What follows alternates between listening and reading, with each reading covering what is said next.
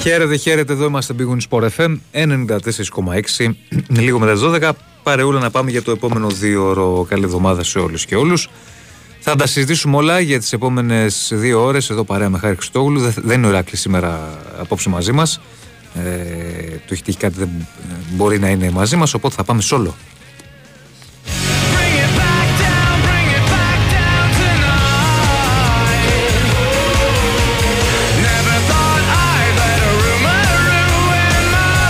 Και έχουμε να πούμε πολλά για το επόμενο δύο ώρο με ανοιχτές γραμμές δύο δέκα ενενήντα πέντε εβδομήντα εννέα δύο ογδόντα τρία τέσσερα και πέντε, τηλέφωνα επικοινωνίας. Μηνύματα για double-u double-u double-u τελεία sport f m τελεία gr, μας βρίσκεται μέσω Facebook. Αυτερά δύο με λατινικούς χαρακτήρες για τους πρωινούς μουτσάτσος στους μπεταράδες στο YouTube, εκπομπή που κάνουμε με τον Ηρακλή. Λοιπόν, να πω ότι έχουμε μαζί μας τα άγραφα, οπότε στέλνει το ονοματεπώνυμο κινητό, γιατί το πιο γευστικό δώρο από τα άγραφα χίλια εννιακόσια εβδομήντα επτά είναι εδώ, ένα χορταστικό τραπέζι δύο ατόμων με τα πιο λαχταριστά κρεατικά που τα άγραφα σου προσφέρουν εδώ και σαράντα έξι χρόνια, ο πιο γευστικός γύρος της Αθήνας, μπριζολάκια και τα εκπληκτικά σπιτικά μπιφτεκάκια της Κυραλένης. Τα άγραφα έχουν την απάντηση στην ακρίβεια με χορταστικές μερίδες και τίμιες τιμές. Τηλεφωνήστε στο δύο δέκα είκοσι δεκαεξακόσια και ακούστε όλες τις προσφορές live. Άγραφα χίλια εννιακόσια εβδομήντα επτά με τέσσερα καταστήματα, Πατήσια, Νέας Ασμήνη και Βεϊκού εκατόν έντεκα στο Γαλάτσι με άνετο πάρκινγκ. Ονοματεπώνυμο κινητό ε, στα μηνυματάκια που στέλνετε για να κάνουμε την κλήρωση στο φινάλε. Λοιπόν, έχουμε πολλά και διάφορα. Καλησπέρα στον Βίρονα από τα Χανιά. Ε, να είσαι καλά, φίλε. Λοιπόν, η Ελλάδα η οποία θα αντιμετωπίσει οριστικά το Καζακστάν στα ημιτελικά στο, στα play-off για την πρόκριση στα τελικά του Euro. είκοσι μία Μαρτίου το μάτς στην ΟΠΑΠ Αρένα. Αν νικήσει η εθνική μας, θα παίξει πέντε μέρες αργότερα με τον νικητή του άλλου ημιτελικού, Λουξεμβούργο ή Γεωργία. Είχαμε λοιπόν σήμερα Ιταλία, Σλοβενία και Τσεχία να παίρνουν τα άλλα τρία εισιτήρια. Οι Σλοβαίνοι νίκησαν το Καζακστάν δύο ένα με γκολ του Βέρμπιτς, ωραίο γκολ. Είχαμε Ουκρανία, Ιταλία μηδέν μηδέν, Βόρεια Μακεδονία, Αγγλία ένα ένα, Τσεχία, Μολδαβία τρία μηδέν, Αλβανία, Νησιά Φερόε μηδέν μηδέν, Βόρεια Ιρλανδία, Δανία δύο μηδέν και Σαν Μαρίνο, Φιλανδία ένα δύο. Τι άλλο είχαμε, είχαμε μπάσκετ, ο Παναθηναϊκός νίκησε ογδόντα έξι ογδόντα πέντε την ΑΕΚ σε ένα μάτς το οποίο ήταν ντέρμπι με δραματικό, με, με φινάλε θρίλερ.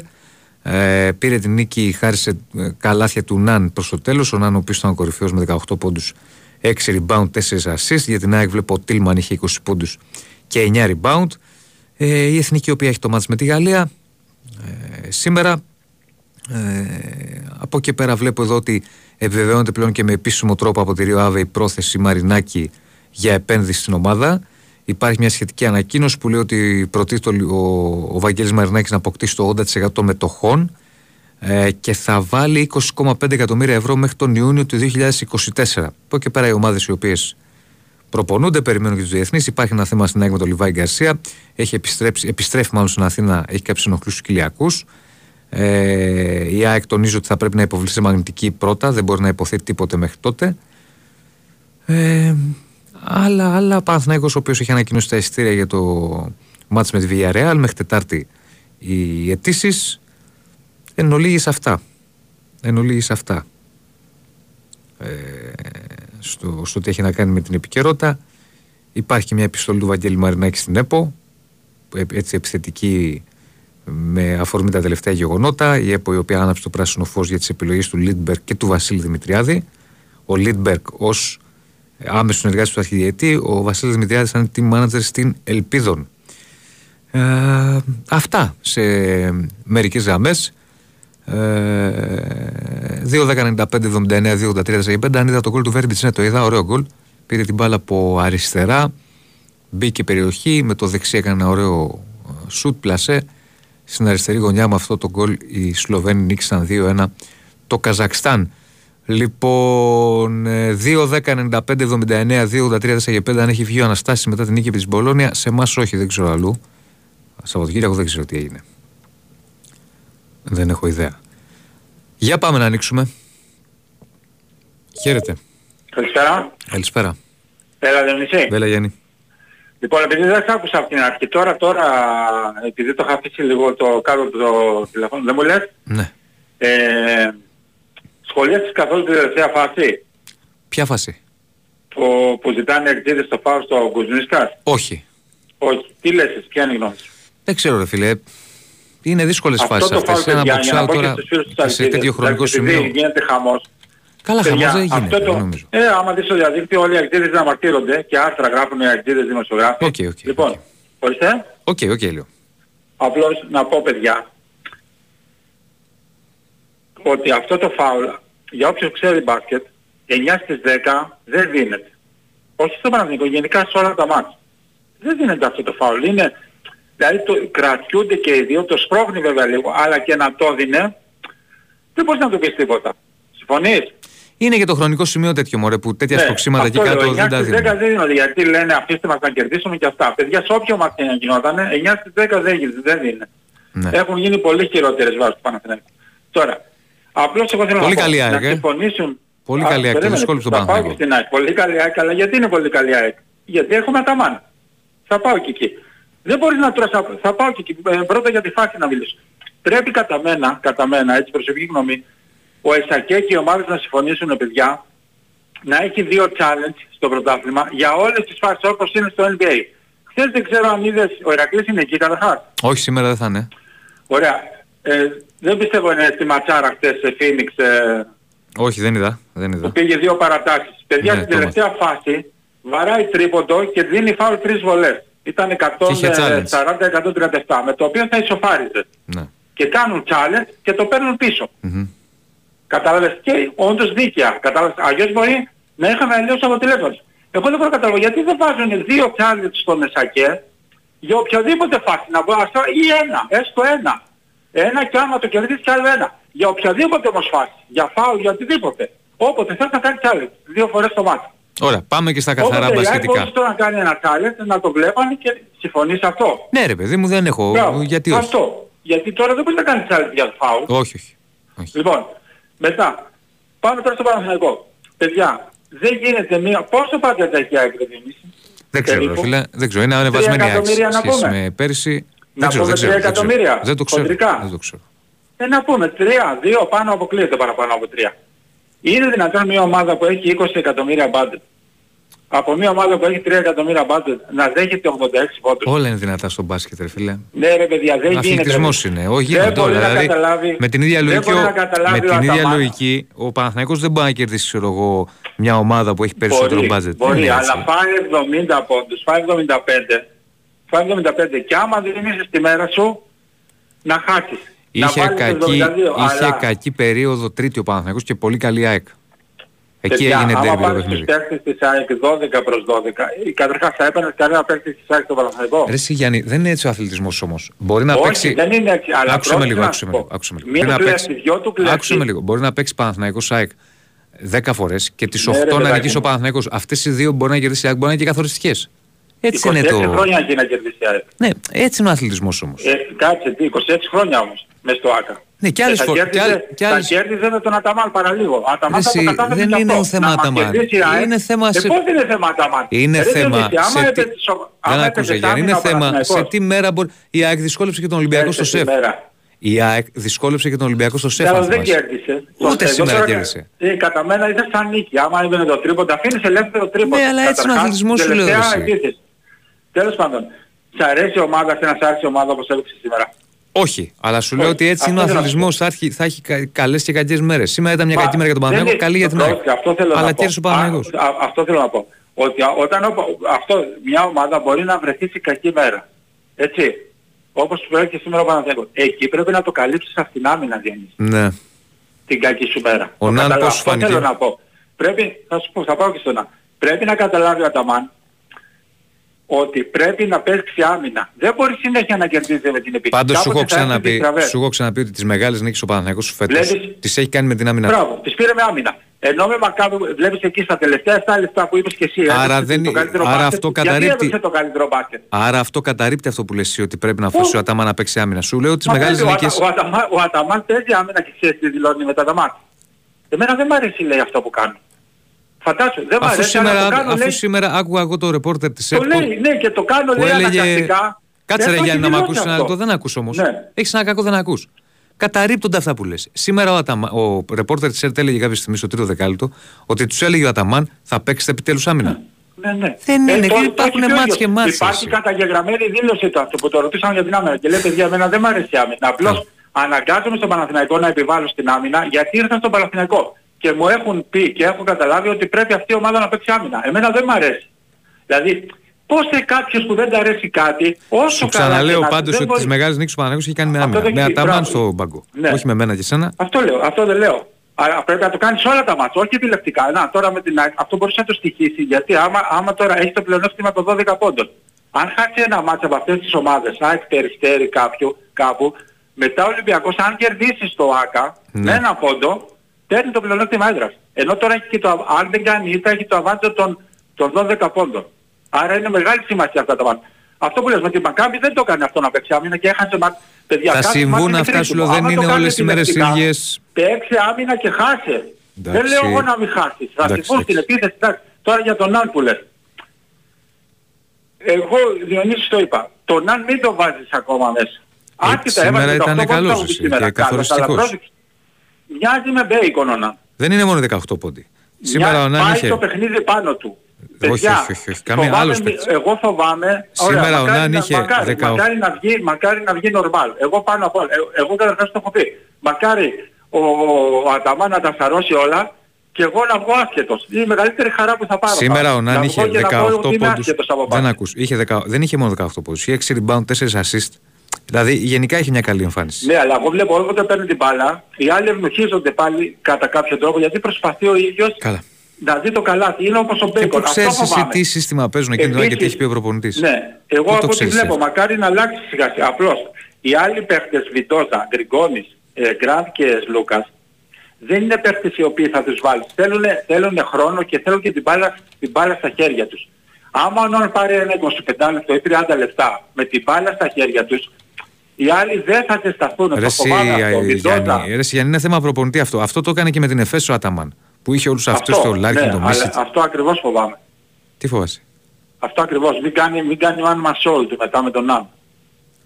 Όχι, εννοώ με όλους αυτούς τους παίκτες που είχε στην Εφές. Δεν ήταν μόνο ο Λάρκιν στην Εφές. Σε μερικά μάτια έπαιρνε ο Λάρκιν. Γι' αυτό η Εφές πέφτει καταστάθηκε. Έγινε Γιάννη για να προχωρήσουμε. Και γίνανε σοου και δίνα σοου. Πέφτει τι έκανε η Εφές που είχε τρεις, είχε και Κλάιμπερν. Έγινε, να σε καλά. Να σε καλά. Λοιπόν, για πάμε, ναι. Καλησπέρα. Ναι. Ναι, καλησπέρα. Καλησπέρα. Μάκης λέγομαι. Γεια σου Μάκη. Έχουμε ξαναμιλήσει. Ναι. Ολυμπιακός είμαι. Ναι, ναι, το θυμάμαι. Ε, κοίταξα να δεις. Στο ποδόσφαιρο θα είμαι λακωνικός. Ε, ο Ολυμπιακός βρίσκεται σε πολύ καλό δρόμο. Ε, οι, οι μεταγραφές που είχε κάνει πλην ελαχίστων που δεν μπορεί να βγει είναι στοχευμένες. Δεν ήταν το τσίρκο το περσινό που όποιος παίρναγε απ' έξω τον έπαιρνε και πήρε εφτά παίχτες στην ίδια θέση. Με τέσσερις πέντε μεταγραφές θα μπορεί του χρόνου ή αν μπορεί να πάρει έναν δύο τώρα το Δεκέμβριο και να μπορέσει να συμπληρώσει το puzzle του καλοκαίρι και να μπορέσει να φτιάξει ομάδα. Ε, έτσι χτίζονται οι ομάδες. Ο, ο, ο Παναθηναϊκός και ΑΕΚ σαφώς είναι πιο έτοιμες ομάδες. Ξέρουν και οι ίδιοι προπονητή. Ε, βέβαια. Είναι λογικό. Ε, πάμε τώρα στο μπάσκετ. Mm-hmm. Λοιπόν, ε, νομίζω ότι όταν είχαμε συζητήσει στην αρχή, ε, είναι δεδομένο ότι ο Ολυμπιακός ήθελε δύο παίχτες. Ή ήθελε σίγουρα τεσσαροπεντάρι, από τη στιγμή δεν μπορώ να καταλάβω ότι όσο και καλός παίχτης είναι ο Σίγμα, ο οποίος είναι ένας παίχτης ο οποίος να θυμηθούμε ότι είναι από τους ψηλούς, ο οποίος είναι μέσα στους είκοσι καλύτερους πασέρς της Ευρωλίγκα, αυτό κάτι λέει, ως οποία ομάδα και να παίζει. Και παρόλο ότι δεν έχει αθλητικά προσόντα, έχει δύο κόμμα πέντε rebound τα παιχνίδι. Αυτό δείχνει ένα άτομο το οποίο έχει ψηλό μπασκετικό άι κιου. Όμως, έτσι όπως είναι τα διαβατήρια και έτσι όπως είναι δομημένο το ελληνικό πρωτάθλημα, ότι χρειάζονται ελληνικά διαβατήρια, Ε, νομίζω ότι η μεταγραφή του, γιατί δεν παίζει πεντάρι ως ΕΚΜΑ, κλείστεται Ελλάδα, δεν είναι η θέση του πέντε, ούτε στην άλλη παίζει πέντε, κατά συνθήκη παίζει πέντε, ε, νομίζω ότι δεν χρειαζόταν. Σαν, σαν, εκτός αν μπορούσες να βάλεις περισσότερους ξένους. Ναι, εκεί ναι. Και σίγουρα ο Ολυμπιακός θέλει και ακόμα έναν χειριστή. Αν θυμάσαι ότι ο Ολυμπιακός όταν πήρε τον ε, Γκος θα κρατούσε και τον Σλούκα. Ασχέτως πως ο Λουκάς έφυγε. Αυτό γιατί γίνεται. Εγώ καταρχάς δεν μπορώ να καταλάβω γιατί οι ελληνικές ομάδες δεν πρέπει να χάσουν τα παιχνίδια στην Ελλάδα. Το ίδιο κάνουν οι Ισπανοί, το ίδιο κάνουν οι Γερμανοί, Το ίδιο κάνουν και οι άλλες ομάδες και οι Τούρκοι το ίδιο πράγμα. Δεν μπορώ να το καταλάβω. Είναι παίζει ογδόντα με ενενήντα παιχνίδια. Δηλαδή αν έχανε σήμερα ο Παναθηναϊκός θα γινόταν. Μπορείς να μου πεις. Μπορεί να χάσει. Και ο Ολυμπιακός. Μπορεί να χάσει πάνω.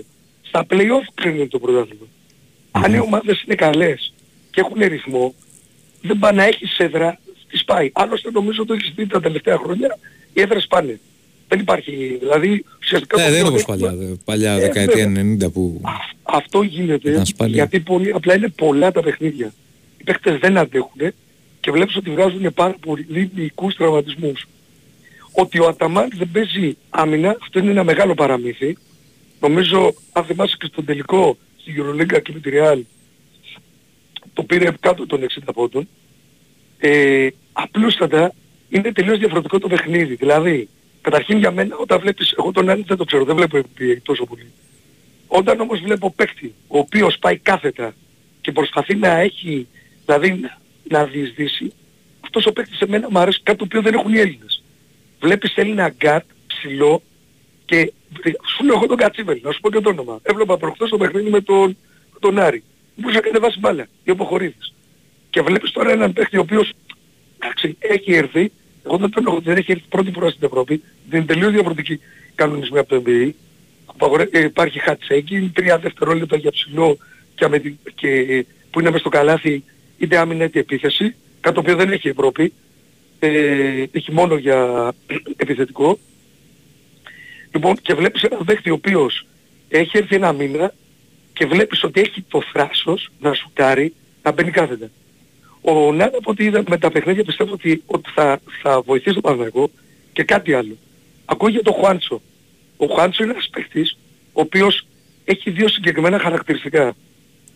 Ε, και αναρωτιέμαι, δηλαδή θα ταιριάζει περισσότερο σε εμάς. Όμως τώρα με την έλευση του Ναν και έχοντας και τον Σλούκα, οι συγκεκριμένοι σλάσερ, δηλαδή διεισδύουν μέσα, προσπαθούν, μαζεύουν την άμυνα και προσπαθούν να βγάλουν έξω. Ο Χουάντσο είναι ένας παίκτης ο οποίος έτσι και τον αφήσει μόνο του είναι σχεδόν σίγουρο ότι θα στο βάλει. Και είναι ένας παίκτης ο οποίος μπορεί να παίξει και τρία και να μαρκάρει και κοντύτερους γκάρτ. Το παιχνίδι στο, στο ΑΚΑ, στο ΣΕΦ, ο Χουάντσο το πήρε, αν θυμάσαι. Επειδή περιόρισε τον Κος... Αμυντικά λες, αμυντικά. Ε, βέβαια, μα εκεί ήταν. Ο Ολυμπιακός είχε και μόνο τον Κος. Τι έκανε. Πολύ έξυπνη κίνηση. Έπαιξε. Το Χουάντσο τον έβαλε στο τρία, στις αλλαγές πήγαινε πάνω στον Κος, επειδή είναι ψηλό, ψηλός μακριά χέρια, ουσιαστικά τον, ε, τον κλείδωσε. Και του βγήκαν και τα δύο σου του Μήτοκλου που για μένα είναι ίσως ο καλύτερος Έλληνας παίκτης αυτή τη στιγμή. Αυτή είναι η άποψή μου. Είναι ένας παίκτης ο οποίος, και στο έχω πει και την προηγούμενη φορά, είναι καλύτερος αυτής της στιγμή στο ράκι του Βεζέκοφ. Ο Βεζέκοφ όταν ήρθε στον Ολυμπιακό είχε μόνο σουτ. Τα δούλεψε τα λεπτά και δικαίως πήγε εκεί που πήγε. Ο Μήτοκλου σαν παίκτης μπορεί να παίξει και πεντάρι. Απλώς λίγο το πόστο να βελτιώσει. Είναι πολύ πιο πλήρης αντίκτης. Και δεν είναι εύκολος στα μαρκαρίσματα. Δηλαδή μπορεί να, μαρκε... να βγει έξω, να σουτάρει, είναι πολύ δύσκολο. Και παιχνίδι με το παιχνίδι θα βελτιώνεται. Απλώς θα θέλω να πω ότι ο Ολυμπιακός πρέπει να έχει υπομονή. Αν γίνουν δύο κινήσεις, ε, πιστεύω και δεν υπάρξει μαζευτή όλη ομάδα, πιστεύω και οι δύο ελληνικές ομάδες θα είναι στην οκτάδα και μακάρι. Είναι μια ευχή μου, δεν ξέρω να βγει, να δούμε και τις δύο στο Final Four. Αυτό έχω να πω. Καλό μακάρι, βράδυ. Φίλε, μακάρι. Πραγματικά, μακάρι. Στο λέω μακάρι. Λοιπόν, καλό βράδυ με υγεία. Να σε καλά. Λοιπόν, για πάμε. Καλησπέρα. Καλησπέρα Διονύση. Καλησπέρα. Ο Τάσος τον Κορυδαλέο με τι κάνεις. Γεια σου Τάσο, καλά. Εσύ πώς είσαι. Λοιπόν, καλά. Εγώ πήρα να μιλήσω αποκλειστικά για το σημερινό παιχνίδι. Αεξή είμαι, λοιπόν. Ε, Δεν υπάρχει μπορούσε να δοθεί το φάουλ ή δεν μπορούσε να δοθεί. Είναι φάουλ ή δεν είναι. Λοιπόν, είναι δύσκολη φάση, αλλά δεν δίνω. Συνήθως αυτά τα σπροξήματα εκεί από κάτω. Δεν είναι σε αυτό το. Να πούμε, τα τραβήγματα, δεν σε, σε αυτό το. Καλά, στον Μπάστι είναι ακόμα χειρότερο. Εδώ το τι τρα... δίνεται και δεν δίνεται. Αυτό τον τραβάει του Γκουρμίντσκα. Mm. Πεντακάθαρα τον τραβάει. Δεν ξέρω, φίλε. Είναι σπροξήματα, είναι δύσκολη φάση αυτή. Λοιπόν. Και σε αυτό το χρονικό σημείο δύσκολα τα δίνουν αυτά. Συμφωνώ απολύτως μαζί σου ότι στις δέκα φορές που θα παίξουμε, θα παίξουμε αντίπαλοι θα κερδίσει τις οκτώ Παναθηναϊκός, αλλά το φετινό ρόστερ της ΑΕΚ. Είναι πολύ ακριβότερα από πέρυσι. Είναι, έχει πάρει πολλού, είναι πολύ, πολύ καλύτερη αξίση με πέρυσι. Λοιπόν, είναι, είναι ανταγωνιστική σε όλα τα παιχνίδια και σε Ελλάδα και σε Ευρώπη. Μπορεί να παίζει σε χαμηλότερο κύπελλο, να παίζει Ευρωλίγκα, αλλά ακόμα και στην Ελλάδα και το παιχνίδι με τον Ολυμπιακό του βγάλε το λάδι για να την κερδίσει ο Ολυμπιακός. α, σήμερα ήταν η ομάδα σε φοβερή κατάσταση. Δηλαδή δεν είναι ότι δεν έπαιξε ο Παναθηναϊκός καλά. Ήτανε και, ήμασταν και πολύ εύστοχοι. Έχουμε ένα προπονητή ο οποίος είναι πολύ Άλλος, σοβαρό και μεγάλο όνομα στην Ευρώπη, εντάξει, αλλά δεν πάβει ακόμα και μεγάλοι προπονητές. Ας πούμε, εγώ έχω ζητήσει σε Ευρώπη, μπορεί να παίζει χαμηλότερο κύπελλο, να παίζει Ευρωλίγκα, αλλά ακόμα και στην Ελλάδα και το παιχνίδι με τον Ολυμπιακό, του βγάλε το λάδι για να την κερδίσει ο Ολυμπιακός.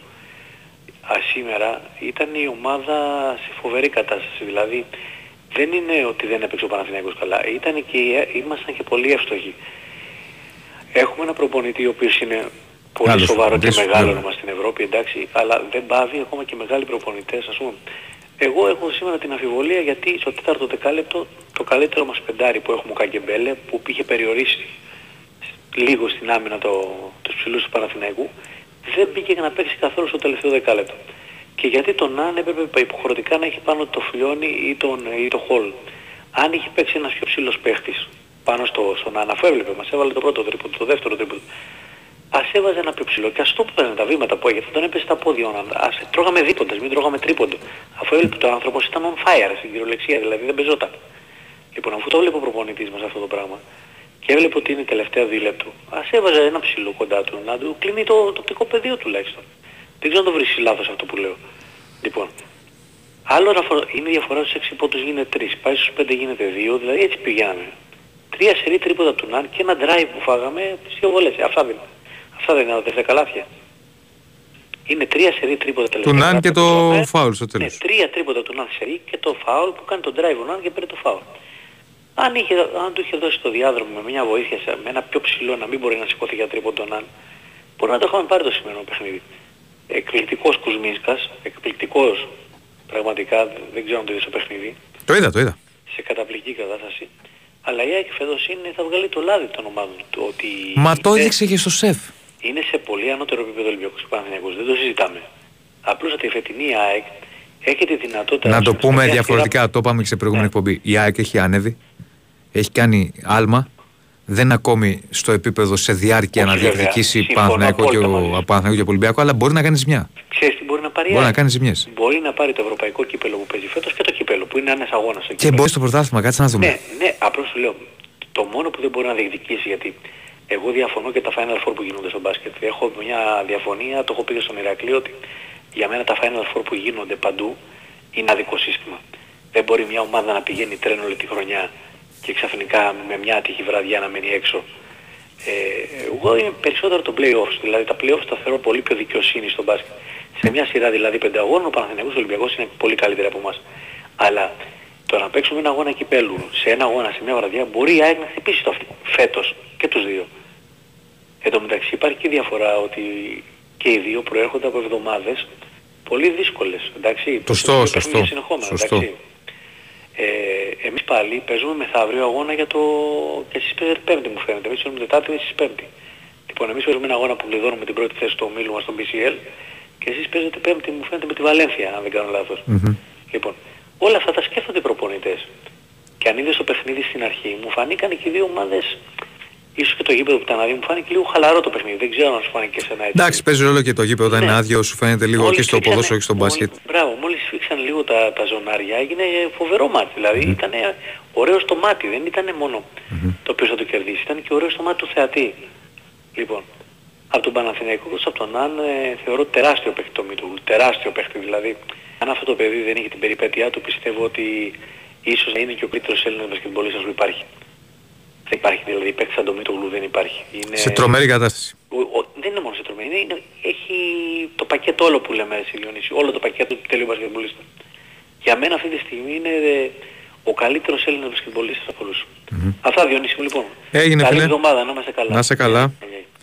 Για πάμε. Καλησπέρα. Μην ξεχνάτε άγραφα, ονοματεπώνυμο και κινητό. Καλησπέρα. Έλα, φίλε. Έλα. Ε, ο Ανδρέας. Γεια σου, Ανδρέα. Σήμερα η ΑΕΚ ήταν καλύτερη. Mm-hmm. Και αν το, οι διαιτητές είχαν την ίδια φιλοσοφία σφυριγμάτων στις δύο ομάδες, ο Παναθηναϊκός ενενήντα εννιά τοις εκατό θα το είχε χάσει. Πιστεύω ότι έπαιξε σοβαρό ρόλο η διαιτησία, άσχετα αν δεν το έκρινε το παιχνίδι. Όμως η φιλοσοφία των διαιτητών ήταν εντελώς διαφορετική στη μία με την άλλη ομάδα. Αυτό είναι φως φανάρι, άμα μέσα από στατιστικά η καλύ... σήμερα η καλύτερη γραμμή της ΑΕΚ ήταν η σέντερ. Αυτοί ήταν που κάναν τη διαφορά. Ο Λεσόρ πρέπει να βάρεσε οκτώ βολές. Πήρε, πήρε φάουλ πολλά, αλλά ε, ε, έφαγε ξύλο. Και οι άλλοι δύο, έφαγε ξύλο. Και οι άλλοι δύο που βασχετικά τρώγανε ξύλο, και αυτοί τρώγανε ξύλο, και οι οποίοι πήρανε πολλές περισσότερες φάσεις την μπάλα μέσα στη, στην μπασκέτα. Δεν νομίζω αν βαρέσανε καμία βολή. Αυτό όμως μεταφράζεται και σε αριθμούς στο είκοσι πέντε, είκοσι δύο πέντε, δεν ξέρω, και το οποίο έχει μεταφραστεί και σε ένα άλλο παιχνίδι που πάλι κρίθηκε στον πόντο. Εκείνη την εποχή ήταν με το Περιστέρι, το οποίο μεταφράστηκε σε είκοσι δύο τρία βόλτες. Είναι παράξενα πράγματα τα οποία συμβαίνουν και τα οποία πάλι περνάνε έτσι, μέχρι που θα αντιληφθούμε ότι κάποια ομάδα πάλι θα φύγει, γιατί τα ίδια πράγματα συνεχίζονται και τα οποία δεν λέγονται τη στιγμή που πρέπει να λέγονται. Έπειτα θα ήθελα να σου πω κάτι, γιατί μίλησες για μεγάλες νίκες του Παναθηναϊκού. Ποιες είναι? Ε, με τον Ολυμπιακό, με τη Βίρτους, είναι, είναι σημαντικές. Μεγάλη, είναι σημαντική νίκη, ρε φίλε. Στην Ευρωλίγκα είναι μια καλή ομάδα. έξι δύο έχει η Βίρτους. Τι? Α, τι, τι. Τι συναπάγεται τότε έξι δύο η Βίρτους? Μεγάλη νίκη γιατί είναι. Τη Ρεάλ και έπαιξε, ας πούμε, γιατί... Μα έτσι όπως μεγάλη... πήγε το παιχνίδι, ο Παναθηναϊκός ανατροπή έκανε, ρε φίλε. Τι έκανε? Στο πλην πέντε ήταν. Δεν διαφωνώ ότι κέρδισε η Βίρτους. Ναι. Αλλά ποια είναι η Βίρτους τα τελευταία είκοσι χρόνια? Δεν το λέω έτσι, ποια είναι η Βίρτους. Πώς το λες? Θα σου απαντώ. Όταν ένα μάτς, ας τον Ολυμπιακό, με τον Ολυμπιακό πέσει είναι ντέρμπι, πάντα είναι μεγάλες νίκες. Αυτό είναι μεγάλη νίκη. Ναι, μεγάλη, να το πω διαφορετικά. Σημαντικές νίκες, να το πω έτσι, άμα θέλει να ικανοποιηθεί. Και κάνει με την άμυνα. Σημαντική ήταν για την Ευρωλίγκα. Μεγάλη νίκη. Ένα μάτς είναι ανάλογο πώς πάει, φίλε. Πώς πάει. Σημαντική νίκη είναι. Μεγάλες νίκες.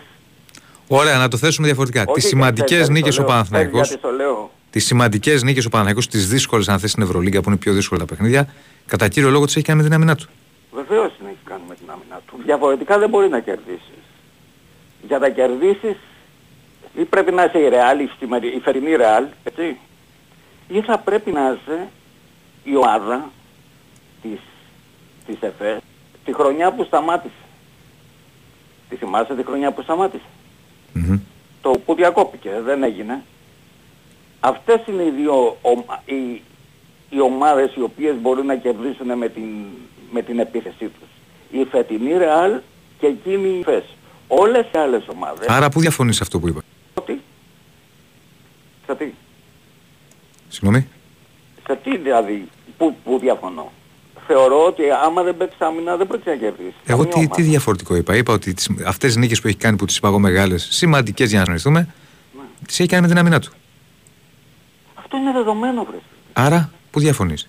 Εγώ δεν διαφωνώ σε αυτό. Α, οκ. Okay, okay. Εγώ διαφωνώ ότι το ότι κέρδισε στην Βίρτους, ναι, είναι μέσα από την άμυνά του. Ναι. Κέρδισε, έκανε μια μεγάλη νίκη. Μέσα από την άμυνά σου θα κάνεις και νίκες οι οποίες είναι αυτό που είπες πια, σημαντικές νίκες. Γιατί κάθε νίκη, κάμα κάθε νίκη είναι σημαντική. Ναι. Ακόμα και με τον Άρη που κέρδισε ο Παναθηναϊκός, έτσι, μέσα από την αμυνά του το πήρε. Το πήρε του. Δεν είναι σημαντική νίκη, δεν είναι μεγάλη νίκη γιατί κέρδισε τον Άρη. Τον Άρη μπορεί να τον κερδίσει και ο Κολοσσός. Αυτό θέλω να σου πω. Πώς θα δώσει, ξέρεις γιατί στα λεφτά? Γιατί έχει δημιουργηθεί ένα κλίμα, γιατί και εσύ το δημιουργείς. Ναι. Ότι ο Παναθηναϊκός είναι κάτι φέτος. Γιατί και το λέω και στο φίλο που έκανε τον... που, που είπε ότι είναι Ολυμπιακός. Ούτε είναι ο Παναθηναϊκός. Είναι μια ομάδα. Τι κλίμα έχει δημιουργηθεί και το δημιουργώ κι εγώ. Είναι κάτι το, το ιδιαίτερο, ας πούμε. Ξέρεις με πώς έπαιξε φέτος, σήμερα ο Παναθηναϊκός. Με πώς Ποιο... Περίμενε λίγο, περίμενε λίγο. Τι κλίμα, ότι δημιουργούμε κλίμα ότι είναι κάτι το ιδιαίτερο. Ναι. Ε, που, από πού το έχεις βγάλει αυτό το συμπέρασμα? Από πού το έχω βγάλει εγώ το, αυτό το συμπέρασμα. Ναι. ναι. Δεν διαβάζεις δηλαδή. Ο, για μένα είπες ότι το δημιουργώ και εγώ. Εγώ λέω ότι ο Παναθηναϊκός φέτος είναι καλύτερος σχέση με πέρυσι. Το που θα φτάσει θα το δούμε. Είναι μια νέα ομάδα, έχει ποιότητα φέτος που δεν είχε πέρυσι ούτε πρόπερσι. Έχει μια αλφα ποιότητα, έχει ένα καλό προπονητή. Δεν έχει φέτος, πέρυσι δεν είχε ποιότητα, αλλά φέτος έχει. Ε, δεν έχει την ποιότητα πέρυσι που έχει φέτος. Θέλω να σου πω με πόσους έπαιξες σήμερα. Με πόσους. Yeah. Συγκρίνεις τον Παναθηναϊκό το φετινό με τον περσινό σε επίπεδο ρόστερ. Βεβαίως και το συγκρίνω. Ας σου μιλήσω για τους παίκτες. Διαφωνώ. Να σου μιλήσω για τους παίκτες. Να μου μιλήσεις, ναι. Πιστεύεις ότι έχεις Παγιάννη φέτος? Όχι. Και θεωρείς τον το φετινό, τον Λεσόρ. Ο Λεσόρ είναι μεγάλος παίκτης. Μπασκετικά τον θεωρείς καλύτερο παίκτη από τον Παπαγιάννη. Άλλοι παίκτες, άλλοι, άλλοι σέντερ τελείως. Καμία σχέση με τον άλλον. Να μου πεις Παπαγιάννη Τσερόσκι, εκεί να το συζητήσουμε. Παπαγιάννη Λεσόρ. Εγώ δεν σου μιλάω για το αν είναι διαφορετικό. Το μπάσκετ που παίζει ο Παναθηναϊκός θα το κρίνεις Δεκέμβρη, Γενάρη εκεί. Εσύ μου μίλησες για ποιότητα, ρε φίλε. Και εγώ άλλο, άλλο, άλλο. Περίμενε. Κάτσε ρε, κάτσε ρε. Θύμισε μου, Ανδρέας. Ανδρέα, τα μπερδεύεις. Δεδομένη ποιότητα του Παναθηναϊκού φέτος σχέση με πέρυσι. Το τι μπάσκετ. Ακούσε με να τελειώσω, να τελειώσω. Μην τα μπερδεύεις. Το τι μπάσκετ θα παίξει και πώς θα αποδώσει θα το κρίνουμε λίγο αργότερα. Αλλά ότι η ποιότητα του σχέση με πέρυσι είναι ανεβασμένη δεν το συζητάμε αυτό. Γιατί έχεις φέτος εσύ, έχει ομάδα, πώς το λένε, το Μπέικον. Έχει άλλους παίκτες, ρε φίλε. Είναι καλύτερος ο το δεύτερο σεντερφόρ σου από τον περσινό δεύτερο σεντερφόρ που είχε στον τον Λιθουανό. Ναι. Έτσι πιστεύεις? Ναι. Με ρωτάσεις, σου απαντώ.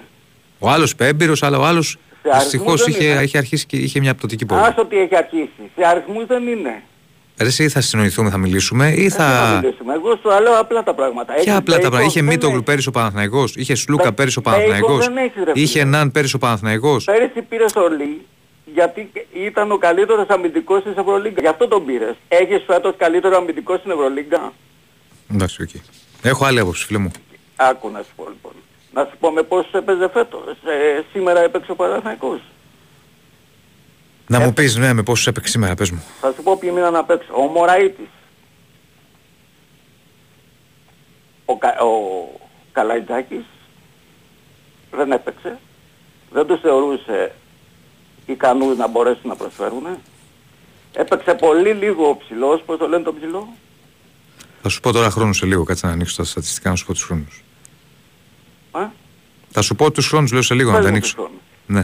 Δεν μου λέει εμένα κάτι αυτό σε ένα μάτι έχει γίνει. Τίποτα, εγώ εμένα μου λέει. Σου όμως, είπα ότι η διάρκεια θα φανεί. Όταν μου λες ότι φέτος είναι γεμάτος. Σου λέω ότι είναι, έχει πέντε, περισσότερη πέντε, ποιότητα. Ε, νομίζω ότι αυτό για ένα παιδάκι το βλέπει. Σημαντικό. Ότι έχει ε? περισσότερη ποιότητα Παναθηναϊκός σε σχέση με πέρσι και πρόπερσι, ρε φίλε. Τι. Λοιπόν, δέκα λεπτά ο, ο Μπαλτσερόφσκι, δέκα πενήντα πέντε. Όσα θα παίξει. έξι πόντους, πέντε rebound, μία assist, ένα κλέψιμο, ένα block. Ποιον άλλο θέλεις? Ο Καλαϊτζάκης έπαιξε, εννιά... ο Καλαϊτζάκης έπαιξε εννιά και τριάντα δύο. Και? Τι και? Έπαιξε εννιά και τριάντα δύο. Ο Μωραΐτης ένα και είκοσι εννιά. Εσύ μου πες ότι ο Καλαϊτζάκης δεν έπαιξε πριν. Ο, πώς το λένε, ο Βιλντόζα. Ο Βιλντόζα έπαιξε δεκαοκτώ λεπτά. Παρακάτω. Και ποιος άλλος ε, ήταν η πεντάδα? Παρακάτω. Ποιος άλλος ήταν? Όλοι έπαιξαν, το λιγότερο χρόνο συμμετοχή στον είχε ο Μωραΐτης με ένα και είκοσι εννιά. Ναι. Και ο Αντετοκούμπο με έξι και εννιά. Μπράβο. Πώς λοιπόν... Οι άλλοι έπαιξαν, ομάδα... εσύ μου πως δεν έπαιξε ο Καλαϊτζάκης. Δεν, δεν είπα αυτό. Αυτό είπες. Είπα ότι έπαιξε και οι πέντε παίχτες σου, οι πέντε παίχτες σου, ναι. Ούτε καν μπορεί να τους εμπιστευτείς να παίξουν ένα δεκάλεπτο το τελευταίο. Τι? Το τελευταίο δεκάλεπτο. Κανένας από αυτά τα παιδιά που είναι πέντε δεν θα τους βάλει ποτέ να παίξουν τελευταίο το δεκάλεπτο. Ποιο πέντε, δεν κατάλαβα. Αυτά τα πέντε παιδιά, το Μωραΐτη. Δύο παιδιά είπαμε, ο Μωραΐτης και ο Καλαϊτζάκης είπαμε. Ο Καλαϊτζάκης. Ναι. Ο Μπαλτσερόφσκι. Ο Μπαλτσερόφσκι έπαιξε δέκα και πενήντα πέντε. Μπράβο. Ε, δεν γίνεται να παίζουν όλοι είκοσι λεπτά, δεν βγαίνουν τα νούμερα. Κάποιοι θα παίξουν περισσότερο, έτσι πάει. Συμφωνώ. Ναι. Πόσο έπαιξε όμως ο, Καν, ο, ο Ναν? Ο Ναν έπαιξε, κάτσε να σου πω, είκοσι τέσσερα λεπτά. μπροστά μου. Πόσο έπαιξε ο, ο Μητόγλου? είκοσι εννιά. Αυτά, αυτό προσπαθώ να σου πω. Τι να μου πεις, δεν έχω καταλάβει. Δεν προσπαθείς να πεις ότι ο Παναναϊκός έχει πολύ μεγάλη ποιότητα σε σχέση με πέρυσι. Μα έχει σχέση διαφορά. με πέρυσι ποιότητα. Έχει, έχει διαφορά ρε φίλε. Το τι μπάσκετ θα παίξει και που θα πάει θα το δούμε. Αλλά ποιοτικά σχέση με πέρυσι είναι καλύτερος. Αν δεν το βλέπεις, οκ, okay, διαφωνούμε. Τι να κάνουμε τώρα. Εγώ σου είπα, πήρα στο Λί γιατί ήταν ο καλύτερος αμυντικός. Ναι αδερφέ, Φέτος έχει περισσότερες λύσεις ο Παναθηναϊκός. Πολύ καλύτερο παίχτη από το Λί και είναι, είναι ο Γκραντ, έτσι, μην το συζητάμε. Αλλά δεν είναι θέμα ποιότητας. Αλλά τι είναι? Είναι θέμα το πόσο, δηλαδή εσύ το θεωρείς πολύ ποιοτικό παίχτη των... Ποιον? Τον... αυτόν που έχει ο Ολυμπιακός, τον... Ποιον? Τον playmaker, τον Γκόκαπ, το θεωρείς ναι. πολύ ποιοτικό. Ναι. Είναι πολύ χρήσιμο. Και ποιοτικός είναι. Ποιοτικός. Δεν είναι ποιοτικός ο Γκόκαπ. Ο Γκόκαπ, ναι. Ποιοι είναι ποιοτικοί δηλαδή, για να καταλάβω? Από τον Ολυμπιακό. Ναι. Ο Μιλουτίνοφ. Ναι. Ο Κάναν. Ναι. Και ο Πίτερς. Αυτή είναι Αυτοί οι τρεις είναι μόνο ποιοτικοί. Αυτή είναι η ποιότητα. Όλοι οι ναι. άλλοι, όλοι οι άλλοι ναι. είναι χρήσιμοι. Πολύ χρήσιμοι για μια ομάδα. Ο Γκόκαπ δεν έχει ποιότητα δηλαδή. Είναι, ξέρω εγώ, μη ποιοτικός παίκτης, απλά χρήσιμος. Πολύ χρήσιμος. Να παίρνει ένα δεκάλεπτο. Ε? Να παίρνει ένα δεκάλεπτο. Πριν είκοσι πέντε λεπτά μπορεί να παίζει, τριάντα λεπτά θα παίζει. Εντάξει. Έχει υπόψη σου ότι η ποιότητα δεν μετριέται ούτε και στο το... σε αυτό που λέμε το... Πέρυσι πιστεύεις ότι ο ποιοτικότερος παίκτης της Ευρωλίγκα ήταν ο, ο Βεζέκοφ? Ναι. Ήταν φοβερός πέρυσι. Δεν ψηφίζεται ο, ο ποιοτικότερος. Ψηφίζεται ο χρησιμότερος. Ο Βεζέκοφ. Ο Βεζέκοφ ψηφίστηκε σαν ο χρησιμότερος παίκτης στην Ευρωλίγκα. Όχι ο ποιοτικότερος. Οκ. Okay. Εντάξει φίλε μου. Ναι. Αυτά τα λέμε. Πάμε σαν ακόμα. Χαίρετε. Ναι, γεια σας. Μην ξεχνάτε άγραφα παιδιά. Ναι. Καλησπέρα σας. Γεια σας. Καλησπέρα φίλε μου. Καλησπέρα. Ε, εδώ είμαι ο Γιώργος. Ναι. Κοίταξε, να λέμε τώρα ότι ο Παναθηναϊκός δεν έχει λύσεις. Λοιπόν, αυτό τώρα δεν ισχύει, έτσι, ότι δεν έχει ποιοτική ομάδα. Πιστεύω... Σε λίγο δεν μάλλον και για τον Ολυμπιακό, μόνο τρεις ποιοτικούς είπε ότι έχει. Ε, ναι. Λοιπόν, σε λίγο θα τους βγάζαμε όλους άξιους. Εντάξει. Ο Ολυμπιακός ναι. πάει για δύο παίχτες. Όντως.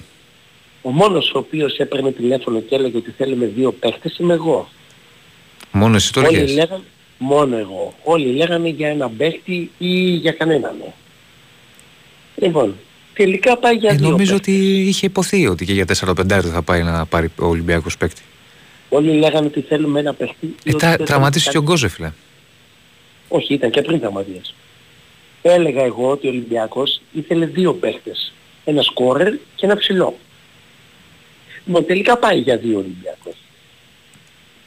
Ε, όπως φαίνεται, επειδή είχε πάρει κάποιος τηλέφωνο και έλεγε ότι όποιος βλέπει λέει, γιατί είχα πει ότι βλέπω πολλά χρόνια μπάσκετ και είχε πει ότι όποιος λέει ακούει μπουζούκια, δεν σημαίνει ότι ξέρει και από μπουζούκι. Ο Μίρτσος το λέγει αυτό, ο Μίρτσος. Ναι, ο Μίρτσος, ναι.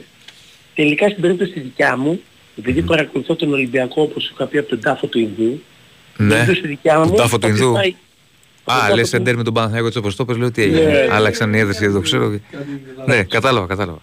Λοιπόν, τελικά στην περίπτωση τη δικιά μου, όποιος πηγαίνει συνέχεια στα μπουζούκια, ξέρει και από μπουζούκι. Ναι. Λοιπόν, κανείς δεν έπαιρνε τηλέφωνο να πει ότι θέλουμε δύο παίχτες. Μόνο εσύ. Μόνο εγώ. Θέλουμε δύο παίχτες, γιατί έχουμε ένα θέμα και στο σκοράρισμα, στις μεγάλες ομάδες, έτσι, δεν μπορούμε να πάμε να παίξουμε με εβδομήντα πέντε πόντους ούτε τη Ρεάλ, ούτε τον Παναθηναϊκό, ούτε την Βαρσελόνα. Και θέλουμε και ψηλό. Έτσι, γιατί άμα σου χτυπήσει ένας από τους δύο, λοιπόν, ο Παναθηναϊκός είχε πάρει ένας ε, φίλος και είχε πει ότι έπαιζε λέει με έξι παίχτες, λέει με την ε, Ζαλγίρις. Ότι εντάξει λέει, με τις παίκτες λέει βγάλαμε το παιχνίδι. Ναι, βγάλαμε με τις παίκτες το παιχνίδι οι Παναθηναϊκοί, αλλά δεν βάλαν τους ίδιους έξι και στο επόμενο παιχνίδι. είχε πάρει ο Σπύρος ο μπασκετικός.